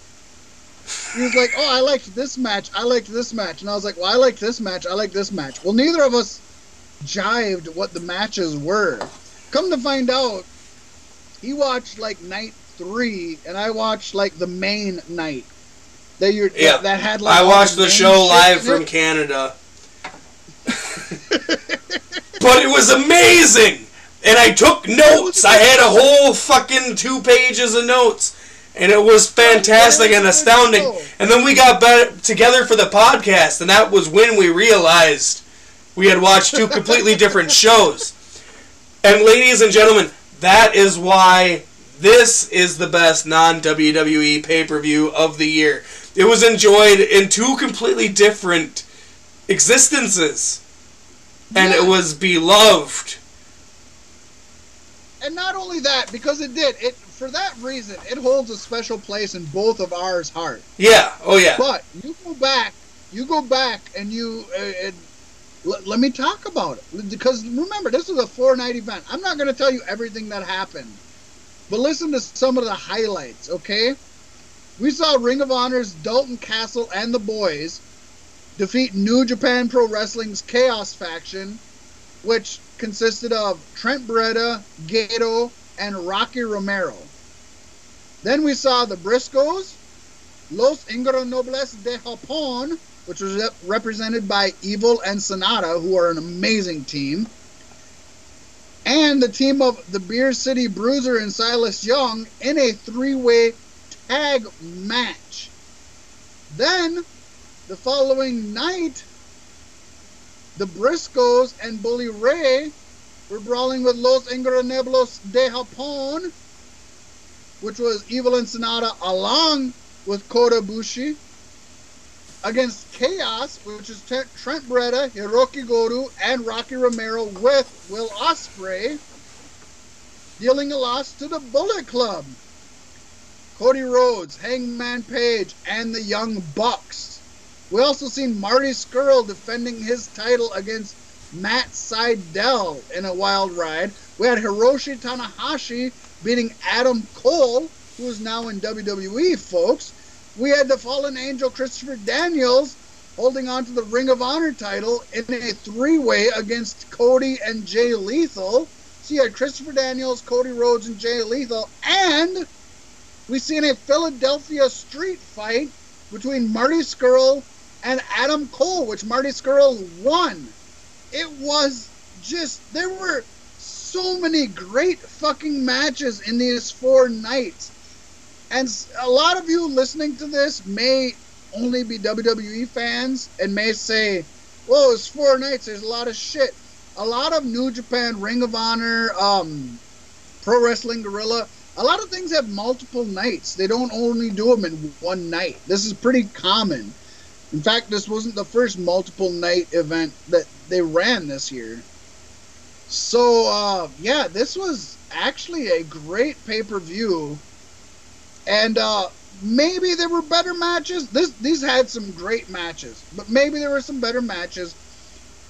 But the connection it has to Pasty and I trumps everything because we'll always have this story that him and I have together that just makes this so memorable. Whenever I think of this pay per view, I'm always going to think of Pasty every time next year when War of Worlds comes around and they have their multi-day shows, I'm gonna think of Pasty. I'll probably watch the wrong one again on purpose.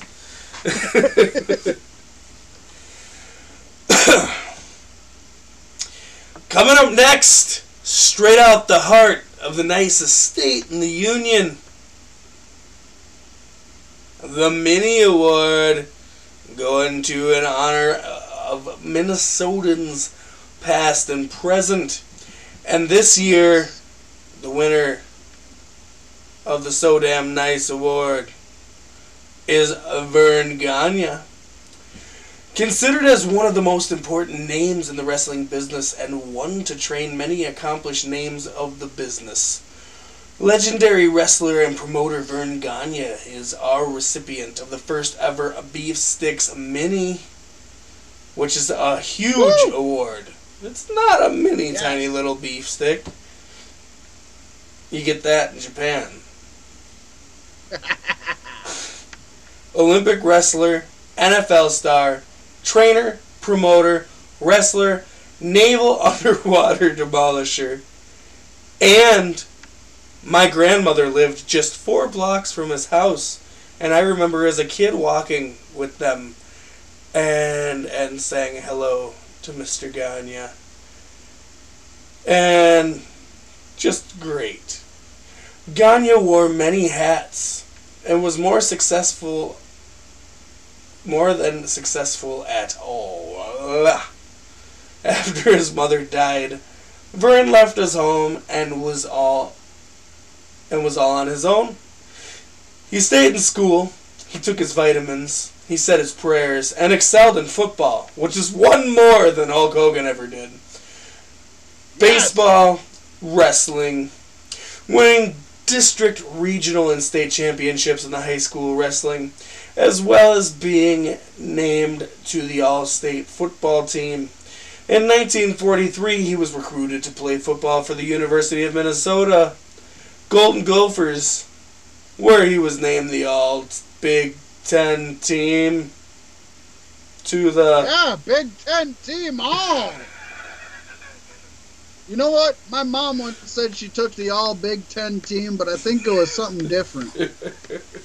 I'm not sure, but she said she took the All Big Ten team. So that, that's that. that's got to be something like Debbie Does Dallas. Yeah, shout out to my mother. All Big Ten team. Take it. Take it all. Take all. Isn't that what her tramp stamp says? it is. Yeah, yeah. Well, you've seen it. You fucked her. Uh, Black Velvet, folks. Black velvet and a little horse screams.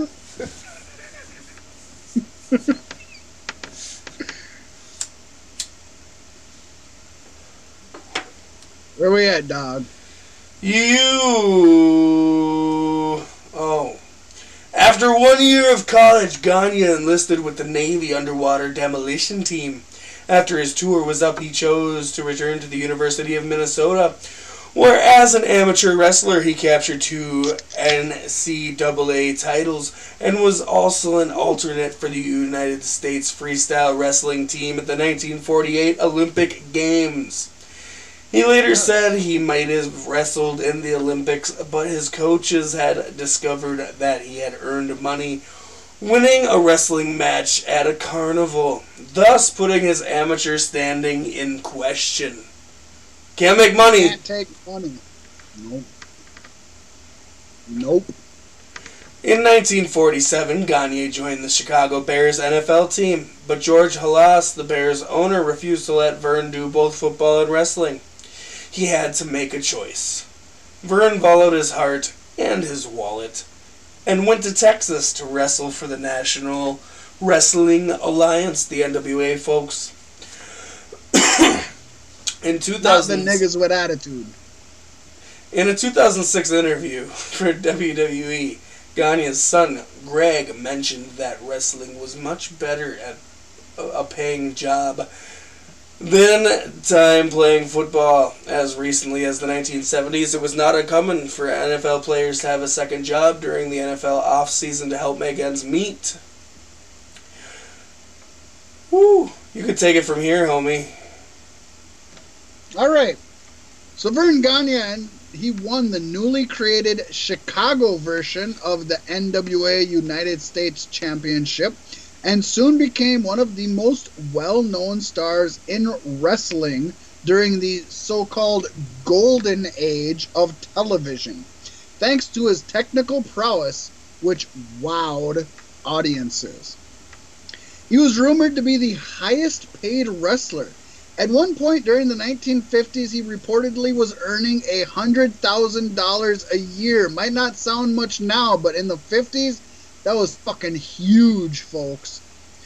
By the early 60s, though, the highly wealthy Gagne rarely wrestled, and he turned his focus towards building a wrestling promotion of his own.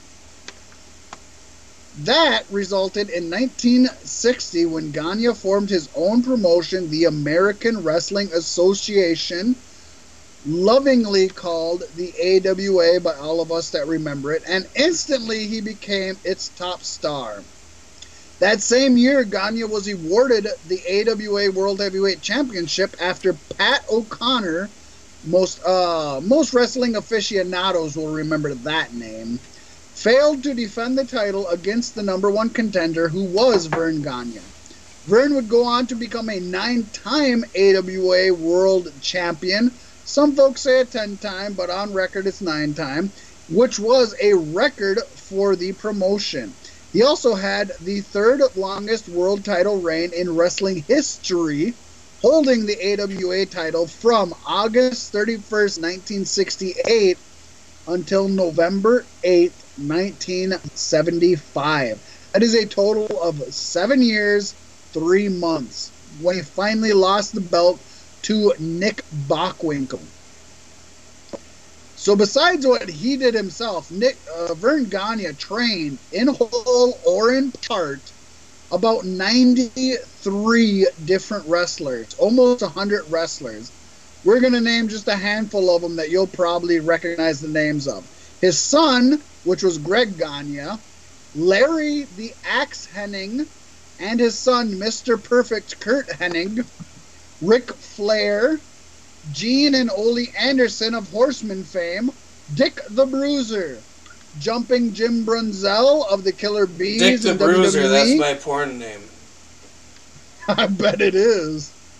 Ricky the Dragon Steamboat. Everybody knows Ricky the Dragon Steamboat. Bob Backlund, the Iron Sheik, Blackjack Mulligan, Scott Flash Norton of NWO fame, Ken Patera, Jimmy Valiant, Baron von Raschke, Buddy Rose, and of course, Hulk Hogan.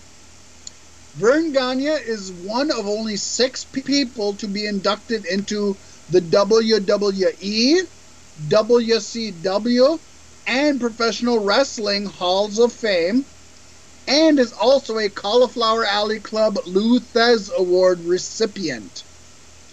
Even in his final days, Vern couldn't leave wrestling behind. Listen to this. This is something that's widely known in Minnesota, but not so much outside of the state. And I'm surprised how many folks don't know this. On January 26, 2009, Verne Gagne got into an altercation with Helmut Gutman, a 97 year old resident of the Bloomington, Minnesota facility where they both resided. This is an old folks' home. This is like a, um, uh, what do you call it? A retirement castle? What do you call an old folks' home? Pasty? Is it? Uh, um, I call it an old folks' home. I don't know. Yeah, that's what I call So, anyways, he lived in an old Nursing folks home. Okay. Assisted So- living center. According to Gutman's, yeah, yeah, yeah. According to Gutman's widow, who was not actually present during the altercation, Gagne picked up Gutman and hurled him to the floor in a fucking in a in a, in a damn body slam motion, then broke his hip by pulling back on his body in a camel clutch type hold. Neither man had any recollection of the incident. Gutman was admitted to the hospital and actually died on February 14th from complications from the injuries. On February 25th, 2009, the older man's death was officially ruled a homicide, so Vern Gagne murdered the cocksucker by the Hennepin County Medical Examiner's Office. But on 12th, 2009, the Hennepin County Prosecutor's Office officially announced that Gagne would not be criminally charged as a result of the death because of Gagne's dementia. He lacked the mental capacity necessary to have intended to harm Gutman. um, I love the fact that even when his brain isn't there, his body still knows to wrestle people. like he wasn't trying to kill this dude. His body, like maybe they bumped into each other or something, and his body was just like, shit, Right. body slam, hammer clutch. Oh, It's like war flashbacks from Nam. Yeah, and he was strong enough to do it. Like I know the other guy was frail, but when you're that age, that you got to put a little bit into it, right? Yeah. Um, if you grew up in Minnesota, Verne Gagne, you don't even have to be a wrestling fan. You know Verne Gagne, you know AWA. Right. Almost everybody I talk to, their grandparents and great grandparents watched AWA. I mean, it was just normal. It was what you did. Right. It's a Minnesota wrestling promotion. Yeah, and look at the people he trained. And it's not even the list of people who came through here. Talk about Scott Hall. Scott Hall. Oh, excuse me. Scott Hall got big in the AWA. Um, Larry Zbyszko got big in the AWA. There was a lot of people who got big in Vern's promotion. Not even that he trained. I mean, it's, it's huge.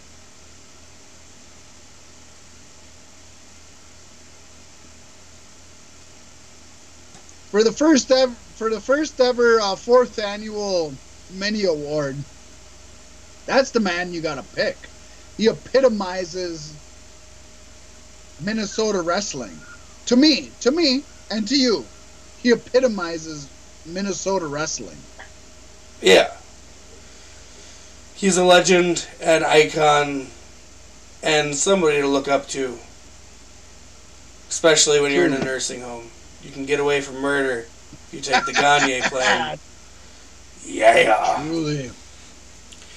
Now, coming up next, we're coming into a couple of uh, more personal awards. A cup of Brought to you from the heat of our loins and held up to you for your highest honor. Of course, we have the individual Fat Mac and Pasty White Awards. Now, we mulled things over, and for a while, my, my pick was going to go to AJ Styles, but he ended up actually making his place on the show like he belonged. So let's talk about a man. I agree. A man with two hands. A man who made Oh my history. My pick for the Pasty White Award 2017 for the fourth annual Beefy Awards show You son of a bitch. is James Ellsworth. You son of a bitch. Let's talk about Folks, I didn't I didn't know about this. This is a shoot. I didn't know this is who he was picking. Oh, go ahead, buddy. Go ahead. I'll, Let's- I'll let you go uninterrupted. let's talk about a humble man from humble beginnings, born from parents with no chins. Once again, a man with not one hand, but two hands. And that man can. He showed up in the WWE as a random jobber for Braun Strowman. And in that moment, he got over Braun Strowman in the with the crowd. It was the beginning of Braun's career. But in that moment, James Ellsworth was the shining light of the internet wrestling community. Shortly thereafter, WWE approached him, signed him to a five year contract, folks. Five years they wanted to invest in this man.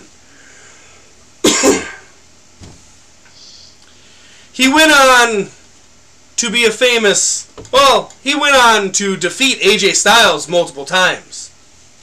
Yes, yes, he did. He almost won the WWE Championship. He then turned his sights to the women's division, where he himself won the first ever women's Money in the Bank match. Not once, but almost twice. James Ellsworth is a god among men. Humble, everyday men. If he can do it, why the fuck haven't you? Get off your ass and show Vince McMahon you got two hands. Thank you, James Ellsworth. You have made our day and our year brilliant. By the way, James Ellsworth, folks, is taking booking for 2018 right now. At booking James Ellsworth at whatever the rest of that email was dot com. Check out his Facebook. Shill, shill, shill. Oh, you know, for for as much as I, I, I hate that, he deserves it. He deserves it hundred percent.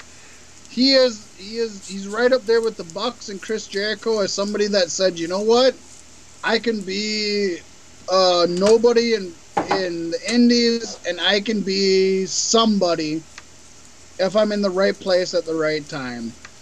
I I have nothing against James Ellsworth the person.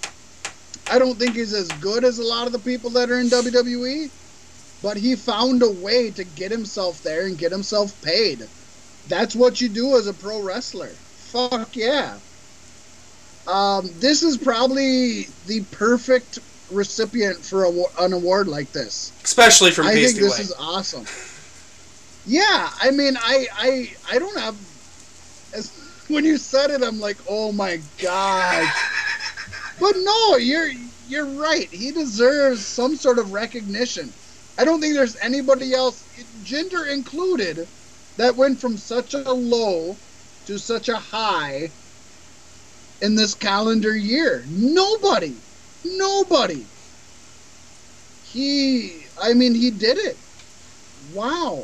Fucking wow. I Yes, dig indeed. it, man. I mean, you just you, you can't argue with it. He he's No, just a can't. guy. He's just a guy with two hands. With two fists. With two hands. and and he climbed to the top of the ladder, literally. Hey, those two hands grabbed the bracelet ring sooner than Cesaro did. Sorry to say it. So that leads me to the Fat Mac Award. And my award is going to Tetsuya Naito. Anybody who knows New Japan Wrestling knows Tetsuya Naito. Anybody who doesn't know New Japan Pro Wrestling probably has no idea what the fuck I'm saying. Naito is a former IWGP champion, former IWGP Intercontinental champion, and former IWGP Never Openweight champion. He is also the only wrestler who has held those three titles. He also held the IWGP Tag Team Champion and IWGP Junior Heavyweight Tag Team Champions with former partner Yujiro Takahashi, with whom he teamed as No Limit. Shout out to Master P. We just some no limit those- soldiers. Yeah. I thought I In told you. addition to those, Naito is also a two-time winner of New Japan Pro Wrestling's premier singles tournament, which is the G1 Climax, which they heard, held for the first time a section this year in America. He is having won it in 2013 and 2017. And in 2017, he actually earned a five and three quarters star match, which is the fourth highest rated match ever, let alone this year. He also won the New Japan Cup in 2016. And in 2016 and 2017, Tokyo Sports named Naito the Wrestler of the Year. This guy is basically the wrestler. This this guy is basically the best wrestler nobody knows. If you're in Japan, you definitely know Tetsuya Naito. If you're outside of Japan, you probably don't know him. He doesn't show up on Ring of Honor cards. He doesn't show up on the Indies in America. He's basically just in New Japan, but he's so fucking talented. He's so fucking amazing. He's put on some of the best matches. He's done some of the best shit in the world. Tetsuya Naito deserves recognition in one form or the other. Shut the fuck up, you damn dog! She's hyped for Tetsuya. Damn it! Would you grab her and get her the fuck out of here? I'm fucking choker. Damn it! Sorry, folks. I don't know if y'all could hear the dog, but I heard her and she was bothering me. Fuck. Tetsuya Naito is my pick as the Fat Mac recipient of the year because he fucking deserves it.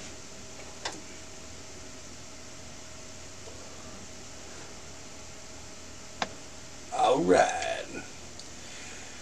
And now for the final award of this prestigious night on the eve of the fourth annual Beefy Awards.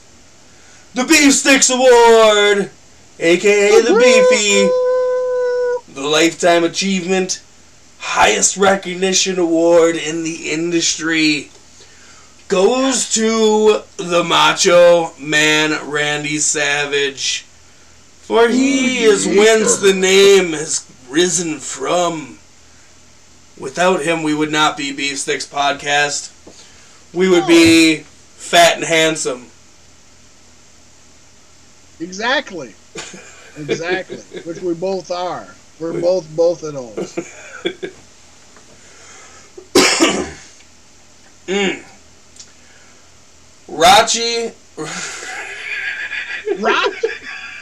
Who the fuck is Rachi? Boom! Faceplant right off the jump! Rachi! Oh, that's gonna be a new award next year. The Rachi Award. Rachi! I'm dying over here. I'm dying. Over here. Uh, Rachi. oh! Help, Rachi. Help, help Rachi. Oh. I hate you, you magnificent bastard.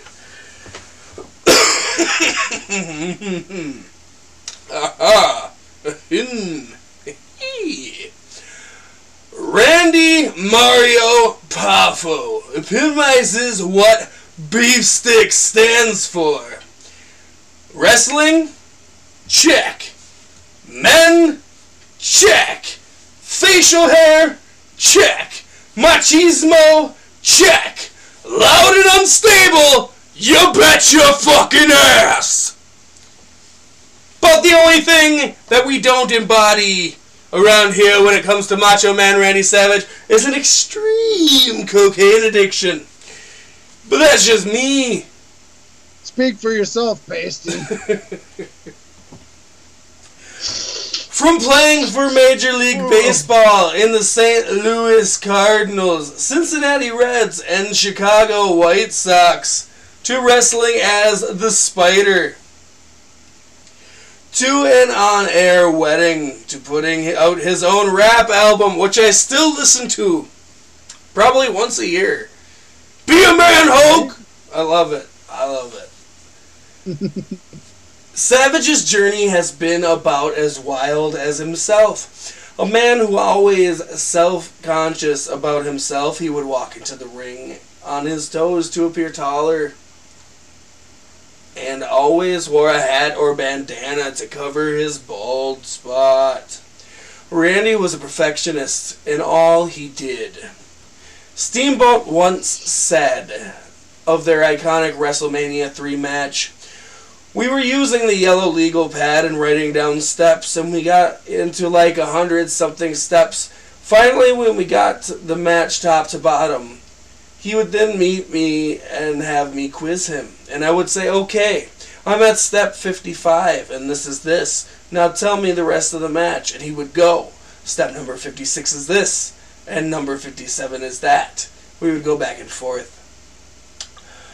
He was involved in one of the most famous storylines in WWF history, teaming with Hulk Hogan uh, in the Mega Powers. Then their feud breaking up, he was also involved in the first on air wedding in WWF history. His marriage to Miss Elizabeth, and I think the only uh, successful on air wedding to date. He was an early opponent to and member of the iconic Now and the spin-off faction Now Wolfpack. I'm pretty sure Actually, that's be- NWO. NWO. Are you God them with it, shit now? autocorrect. Are you fucks them with shit now? No, that's autocorrect there. It should be NWO and NWO. I, I figured that was wrong, but I'm gonna read He- off he the was an early teleprompter. He was an early opponent to a member of the iconic NWO and spin-off faction NWO Wolfpack. He won 29 titles during a 32-year career, including the WWF World Heavyweight Championship twice and the WCW World Heavyweight Championship four times. Four times! A one-time WWF Intercontinental Heavyweight Champion, Savage was named by the WWE as the greatest IC champion of all time and was credited for bringing a higher level of credibility to the title through his amazing in-ring performances.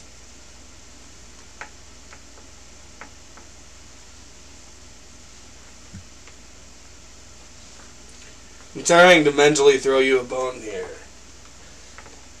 Aside from championships, he was the 1987 WWF King of the Ring and 1995 WCW World War III winner. A major pay per view attraction in the 80s and 90s, Savage headlined WrestleManias 4, 5, and 8, being part of a double main event at the last of those presentations, as well as four of the first five SummerSlams and the 1995 edition of WCW Starcade, along with many other events. At the peak of his popularity, he held similar drawing power to that of Hulk Hogan. Let us remind you, he was posthumously inducted into the WWE Hall of Fame in 2015, his brand of manliness earned him the spokesman for Slim Jim Beef Sticks from 1993 until 2000. And that helped give us, as Beef Sticks Podcast, our identity as you, the fans, know it. Without Macho Man Randy Savage, there would not be the Beef Sticks Podcast that you know. We might be here, but we'd be different. That is true. And I think he earns this award. He uh, he definitely earns the very first Beefy award. God bless the Macho Man Randy Savage. God bless him. Rest in peace, sir. We love you, and we'll carry on your legacy proud. We'll try. That's all the beefies. Let me uh let me get a refill and I'll be right back, Pasty. All right, folks. I suppose now's about the time. You know, snow's here, setting in. All we can think about is next August 2018 when the Galactic Get Down Part 3 strikes down in Dallas, Minnesota. We may be there entertaining, we may be there enjoying. One way or another, we will be there. You can't miss the Galactic Get Down, brought to you by Seahorse Productions and Dead Larry, Vicarious Visions, and many, many more wonderful and brilliant people. This is a top notch summer music festival, and this year being brought to an all new location with running water on site, which is, you know, something we didn't quite have before. We still may do, but it'll be really nice to have it on site. As well as electricity at every campsite for those of you who find it so hard to rip yourself away from your world of electronics. Thus, bringing the Galactic Get Down to new heights as a more well rounded festival for the family. See acts like Dead Larry in the past have performed alongside Frog, Frogleg, Useful Jenkins, Kind Country, and many more. This festival ranges from a wide variety of music, from festival rock to hip hop, to bluegrass, to country, to folk, to EDM, and more. The Galactic Get Down will melt your brain, and the aliens will not bring you back until the end of the weekend. Yes, folks, the Galactic Get Down 2018 in Dallas, Minnesota. When I read Dallas the first time, I got scared. right. I've actually uh, I've, I've been I've been fi- trying to find some wardrobes uh, for this one. There's there's one that I found that I really want for the Galactic Get Down. So I'm gonna try to find a way to save up money and get this uh, certain piece of wardrobe for the Galactic Get Down. We'll see. We will see. All I know is I'm excited for it, and they just announced it. Uh, early bird pre-sale tickets come out before artist announcements, and they will be the cheapest you will be able to get them. They go on sale the first of the year, folks. So jump on that while you can. I guarantee you it's going to be a blast no matter who they bring. It's always an epic time. Oh and God. being there last year, I can say that one guy himself said he would be there headlining this year's show. So we can see a repeat performance from him, as well as a lot of other beloved local acts and acts from around the country that you might not have heard of, but y- you'll want to keep listening. What a And that one weekend. guy is awesome. Oh yeah, Dead Larry is fantastic. Every year so far, they put on two nights of music in very original settings, and it's it's it's a fucking blast. Come live your you that mental wonderland. If you go out there, if you go to the Galactic Get Down, I promise you that I will come over with a slap bag and let you fucking suck on my slap bag. I promise you. I promise. I think you. I can promise Strata will probably be handing out Dutch rudders again as well. Well, yeah. Oh, yeah. I'm sure he's going to be handing out Dutch rudders left and right. He'll be handing out more Dutch rudders than I have slap bags to slap. But that's so how, come that's on down to the. Galactic Get Down. Get get your bag slapping Dutch rudder. It'll be a wonderful time. So speaking of somebody who can't control their fucking urges, Jeff Jarrett has finally returned home after treatment. We all know that he ended up having to uh he ended up getting fired from Impact Wrestling, which they had renamed Global Force Wrestling, and then had to take away that title because they kicked him out because uh he had some unsavory performances. He's finally left treatment. We're hoping the best for him. Karen Jarrett shared a photo update on social media. Oh, excuse me. Which showed the couple laying on the couch together, and the caption was merely a hashtag saying, All is right in my world. And we here at Beef Sticks Podcast are wishing Jeff Jarrett the best of luck, and we hope that he gets whatever help he needs and that he's on whatever path he needs to be on. It might be time Um, to drop the whole Global Force Wrestling thing, though. Just just saying. You mean by him or by Impact? Because Impact's him. already dropped it. No, I mean by him. Oh, him. Yeah. It's already gone through its gold selling scam phase. Nobody's buying. Yeah, nobody's buying your gold bars, motherfucker. um, some more good news. Assuming that Jeff is clean, I I, I I call that good news. Bret the Hitman Hart announced that he is now one fucking hundred percent cancer free after one year of undergoing surgery for prostate cancer. All you had to do God, was this- stay away from Seth Rollins. This is so good to hear. This is so good to read. This feels so good to say. In her interview with Bloom's magazine, Bret had a message, though, for all men, and I want to spread that message through our podcast and through our uh, uh, uh, YouTube channel because let's save some fucking lives here, folks.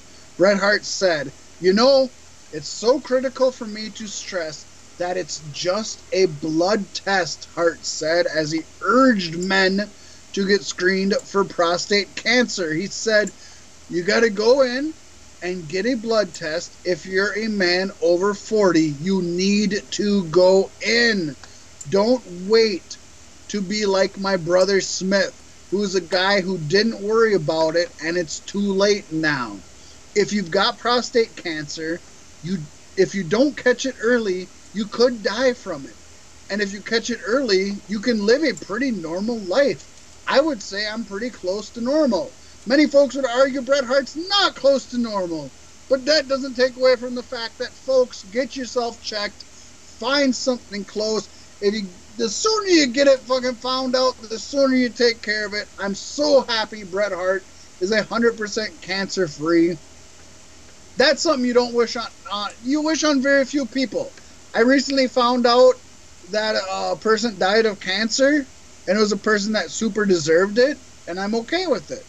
And I'm like, yeah, fucking, I'm glad he died of cancer. Good for you. But not everybody's like that.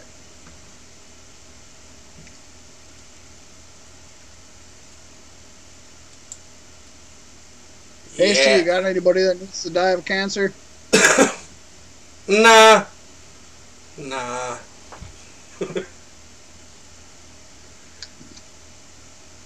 No, I super recently had somebody die of a throat, uh, lung can- throat cancer. It was, and it was just like, dude, good for you. You deserved it.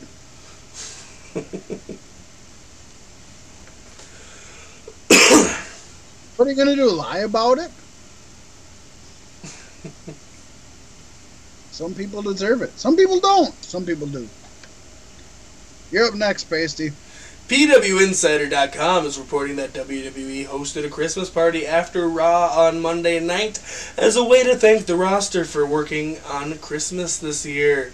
At this Christmas party, Vince McMahon personally distributed the very same steroids he's been feeding to Jinder Mahal for the last year, as they have now passed the approval testing period. Yes. Not only that, they passed out New Day pancakes and they passed out uh, Paige's vagina. so everybody everybody got a taste of a little bit of all of that. And good for them, you know. Tis the season. Tis, the Tis the season. season. In other news. New Japan Pro Wrestling is coming back to the United States for a special one night event. The show is titled Strong Style Evolved and will not feature Shinsuke Nakamura. It will be held at the Walter Pyramid Arena in Long Beach, California on March 25th. The Walter Pyramid sits approxi- on approximately seats approximately 5,000 fans and hosted the two-night 2017 G1 special, which should hold a place in Americans' hearts, as this is the venue where Kenny Omega became the first ever IWGP United States Champion. Too sweet to that! Ah. Yes, he was a Canadian who wrestles in Japan who won the United States title. Good for him. Um, I'm excited for this. I, I they've done so many moves to try to integrate themselves into the United States uh, medium that it's it's not going to be long before New Japan is actually a competitor to WWE. I give it 10 years. 10 years and they're actually competing in a worldwide audience. Yeah, I wouldn't. I wouldn't doubt it for a second. In other news, Um, according to NJ, NJPW1972.com, New Japan Pro Wrestling will announce a video game at the 2018 NJPW Fan Fiesta on January 3rd. The announcement is scheduled for 12:15 p.m. The event will also feature autograph signings and matches involving the Young Lions, not to be mistaken with the Young Bucks. No. The announcement, matches, and more will be broadcasted on NJPWWorld.com for the low, low price of 32 schmeckles. Schmeckles. Well, that's how much I paid for my fake boobies right here. I'd probably buy an NJPW video game. Hopefully, it's not like the TNA video game. I, you know what? I think it'd be fun. I bought the TNA video game a while back and I enjoyed it, and hopefully I would enjoy the New Japan video game. I mean, in the same respect, though, you can just go on your WWE 2K whatever recent year And and, download. No, either that or download somebody's Yeah. pre-made character with move set and everything already pre-built for you. I mean, it depends on what kind of person you are. I would, I would probably shell out the money to support this, though. I would. Um, yeah, it'd be it'd be nice for those of us who can to actually support it and uh, and keep the business flowing. Anything to so, help uh, out the NJPW guys. Back to WWE in an interview with WrestleZone's Brian Fritz. Big Show said that he's he said I think my job, so to speak, whatever you want to call it, that last match I had with Braun Strowman, I kind of passed the torch to Braun Strowman. He's the next big monster. He's the next giant, if you will. So he's saying that Braun Strowman. He's basically saying what we all knew and thought that Braun Strowman's going to be the next big giant. We He's not that, the right? next big giant. He's the current big giant.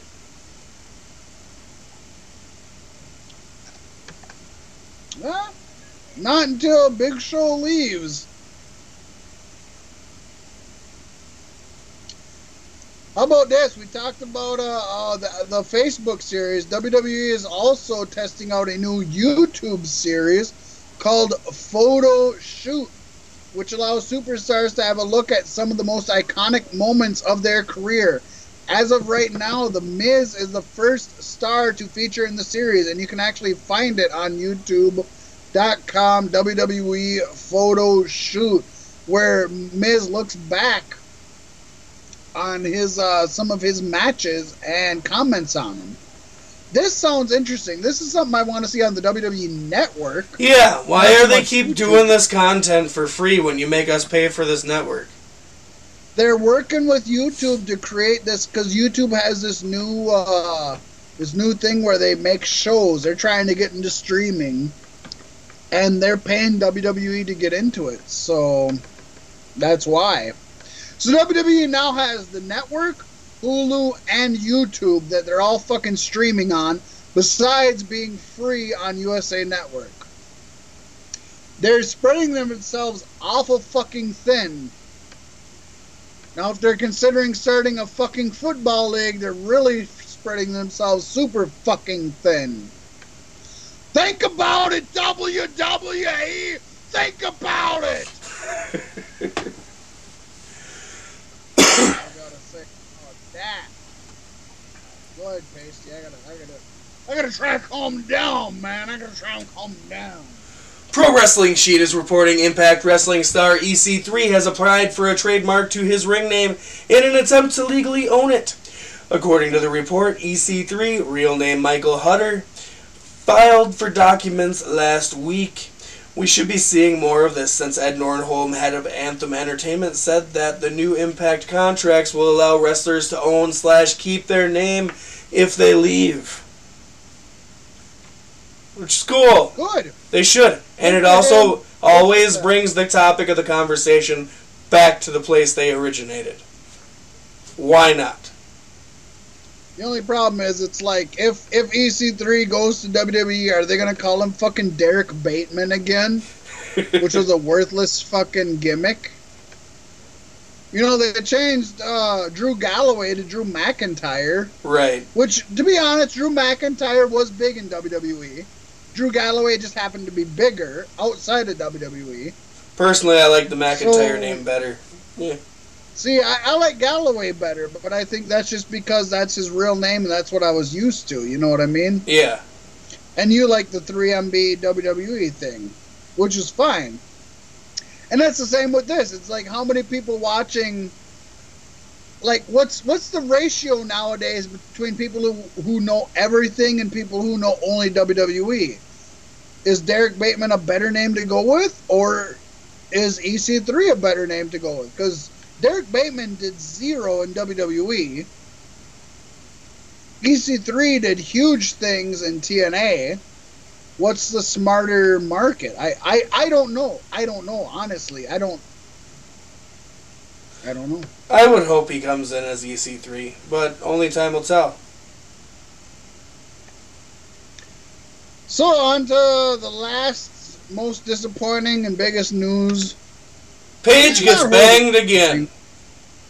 Banged again! Just weeks after returning to action following a year plus layoff, more than a year, Paige appeared to be injured at Wednesday night's WWE live event from the Nassau Coliseum in Uniondale, New York. Say it isn't so. Paige was teaming with her Absolution stablemates, Sonya Deville and Mandy Rose, against Sasha Banks, Mickie James, and Bayley. During a spot that involved Sasha Banks kicking Paige in the back of the head, Paige went down, and after her not being able to get up multiple times, the referee threw up the dreaded X sign to indicate a possible injury. Absolution was originally scheduled to go over in the match, which ended abruptly due to Paige's injury. Thankfully, the latest updates indicate Paige's injury is not as bad as initially feared.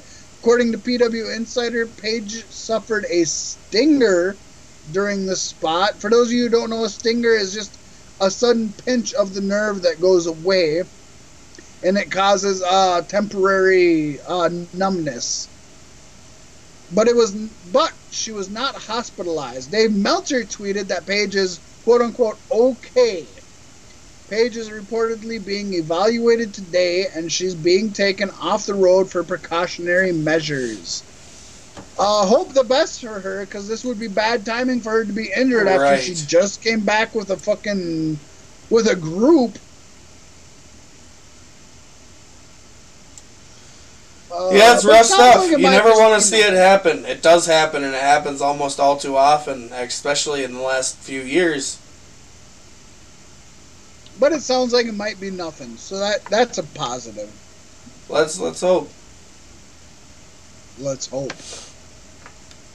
All right, now for the last segment of the night, we are going to discuss and make our picks for New Japan Pro Wrestling Kingdom 12. And for the sake of time, seeing as we're already at 2 hours and 20 minutes, I think we should go a little rapid fire on this one, and we can discuss it more after the event. Sure, let's go for it. You- know, I was hoping we could wait until next week to do this. The only problem is this happens exactly a week from today, but at 2 a.m. So the show will already be done by the time we put out our show. Only by a handful of hours. Um, we'll maybe get a chance to watch it, maybe not. So I figured we have to make our picks now because the winners will be done by the time our show comes next week. So let's let's get it over with now. Let's make our picks. Uh, both Pasty and I aren't eloquent with everything that's going on in New Japan, so so a lot of this might be guesses. But let's fucking do it, Pasty. Let's do it. Coming in first, the IWGP Junior Heavyweight Tag Team Championship, Roppongi 3K. That's Sho and Yoh versus the Young Bucks, Nick and Matt. Yes. And don't forget that uh, uh, Rocky Romero will be in the corner of Roppongi 3K. He is the manager of those three. He, That he- makes things interesting. He retired Roppongi Vice and started Roppongi 3K, and he, he picked these two as his his the two to carry on the legacy of Roppongi. Well, with what I'm hearing and what I don't know, I'm going to go out on a limb here and say Roppongi retains somehow. Due to nefarious deeds. You know what? I I I'm not trying to copy you, but that's what I'm going with. I think Roppongi 3K ends up uh, keeping. I don't think the Bucks take the junior heavyweight tag team champions from Roppongi 3K. Up next, we got the gauntlet match for the never open weight six man tag team championships. Bullet Club, the members Bad Luck Fale, Tama Tonga, and Tonga Loa, versus Chaos, Trent Beretta, Tomohiro Ishii, and Toru Yano. Versus Michael Elgin and War Machine versus Suzuki Gun. That's Taichi Takashi Iizuka and Zack Sabre Jr.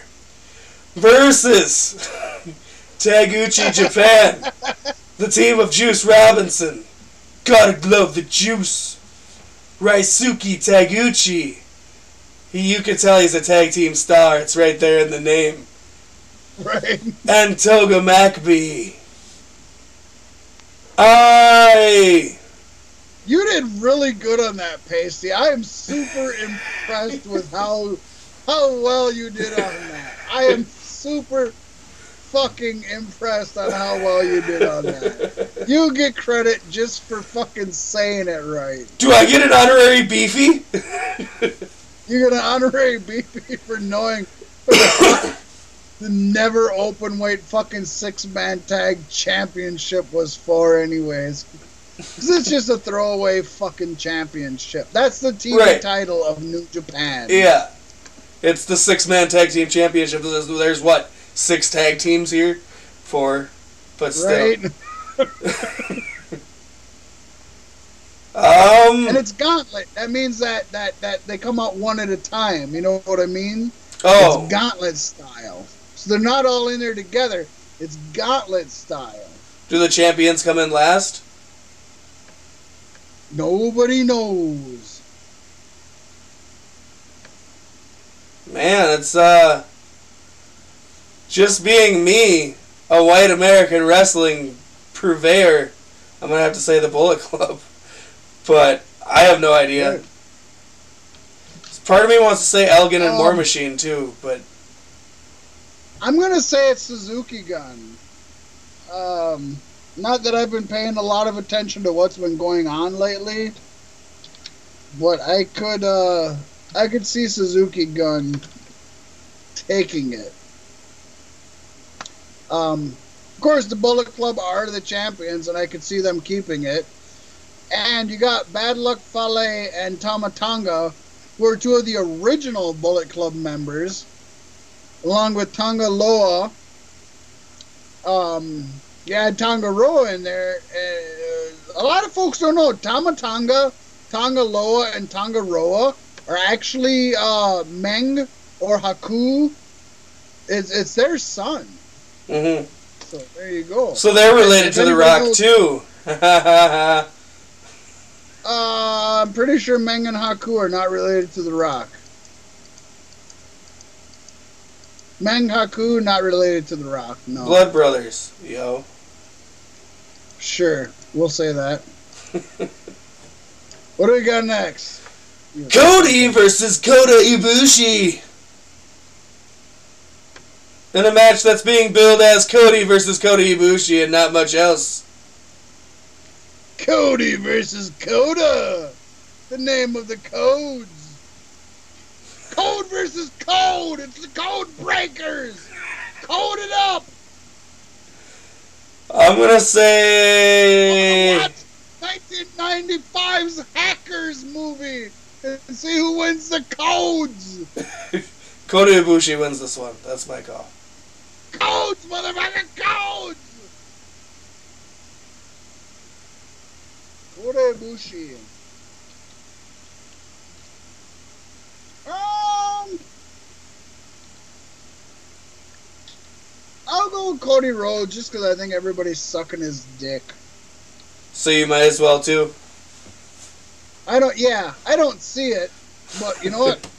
Just because I don't see it, don't mean I can't open my mouth and let it in.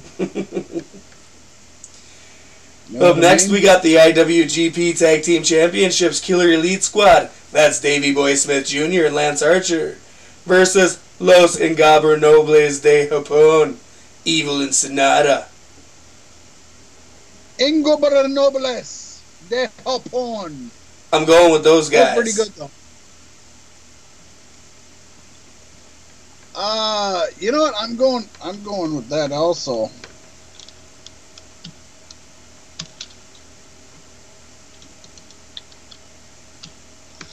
I'm I'm also going with Los Ingobernables de Japón. Evil and Sanada. These motherfuckers got it going on. Yes, they do. Up next, now this sounds interesting. Uh, hair match and no seconds death match for the never open weight championship. Minoru Suzuki versus Hirooki Goto.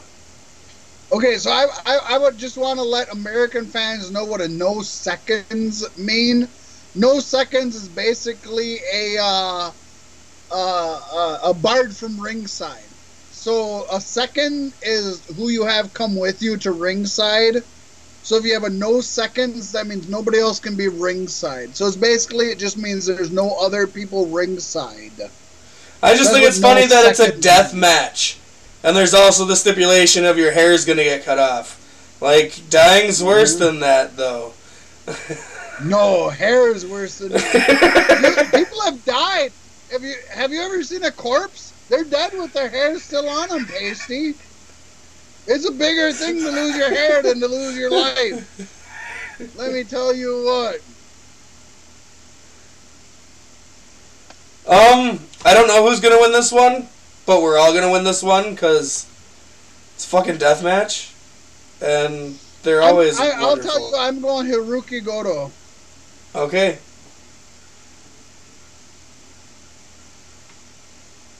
You going nobody?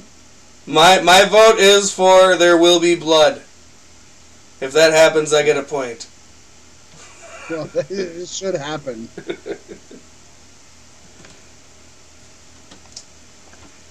And then we have the Fatal 4 Way match for the IWGP Junior Heavyweight Championship. Yes, friends, champion Marty Scurll defends his title versus Hiromu Takahashi. Kushida eh, versus Kushida versus Will Ospreay. This should be a good match. Looking forward this should to be it. an awesome match. If you're a fan, if you're if you're an American fan who's who's uh if you're an American wrestling fan who's a fan of the flip floppy and tons of fucking uh, holds and this and that, this is your fucking match right here. Oh yeah, yeah. I think out of this lineup, my money's actually probably on Will Will Ospreay. Will Ospreay, good for you. I'm going Marty Scurll. I I think he's gonna keep it. I think he keeps this title. I I think he earned it. I think he deserves it. And I think he keeps it. Good on you. Good on you. Yeah. And rounding out the final three, we have the IWGP Intercontinental Championship versus Hiroshi Tanahashi versus Jay White. And with White being a honorary member of the Pasty White family of White names, not resounding with white power, my my vote is for Jay White.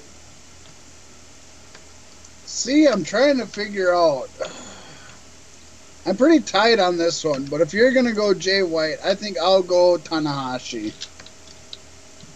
Jay Wahuiji. I, I'm, I'm I'm pretty I'm pretty torn on this one, but if if you're gonna go Jay White, I'll go Hiroshi Tanahashi. I'll I'll go with him.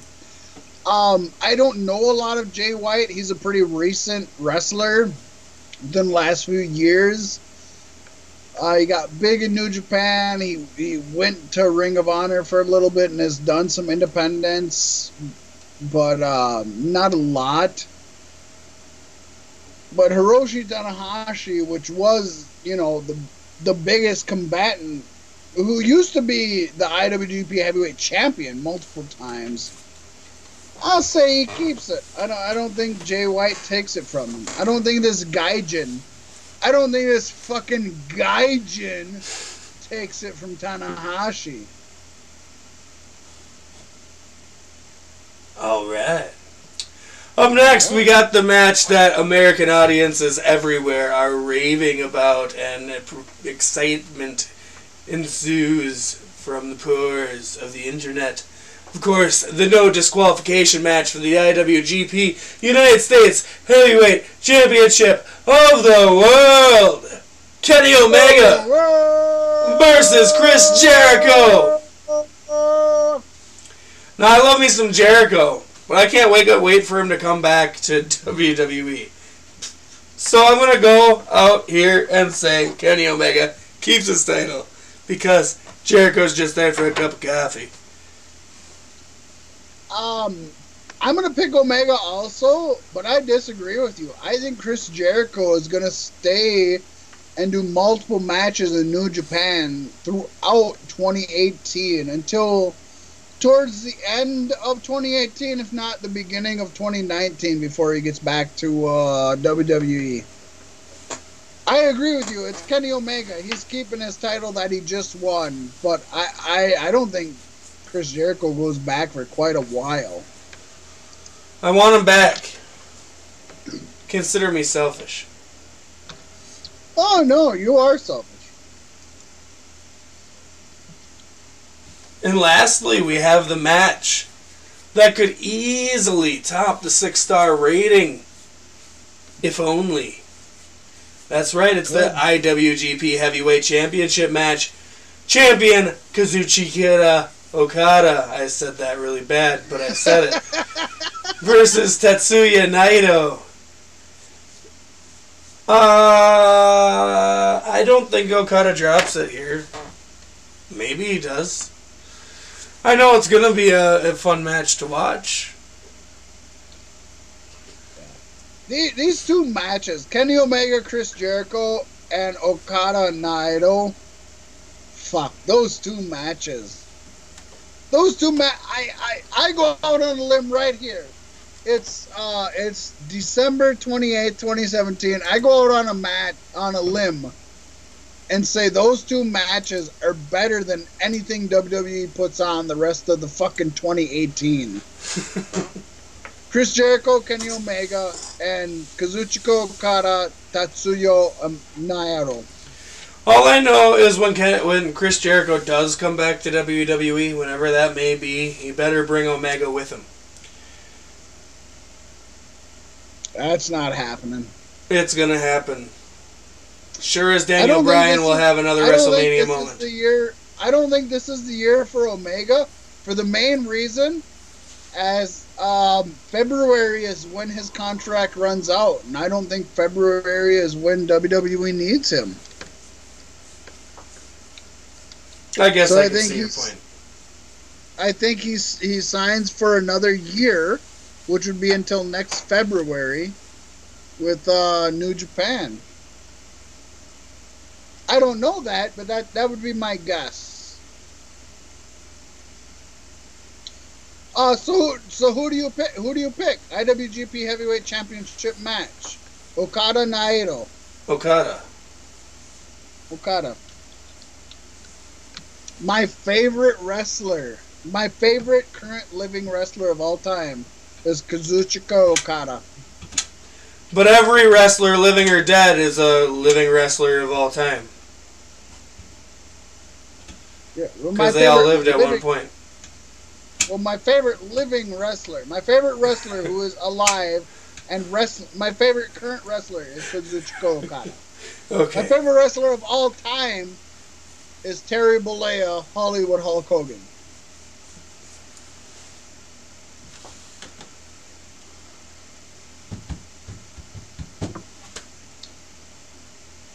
Oh, so what do you think, Pasty? I think it's going to be a good show. I can't wait to watch it. I know I got a lot to catch up on because I got to watch the Ring of Honor show as well. It's going to be a lot of stuff. I might not watch Raw or SmackDown. Only time will tell. You know what? I would say if you could skip Raw and SmackDown and watch Ring of Honor Final Battle and watch New Japan Wrestle Kingdom 12, do it for next week. Because I think we'll have better stuff to talk about. All right. Well, I'll do my best.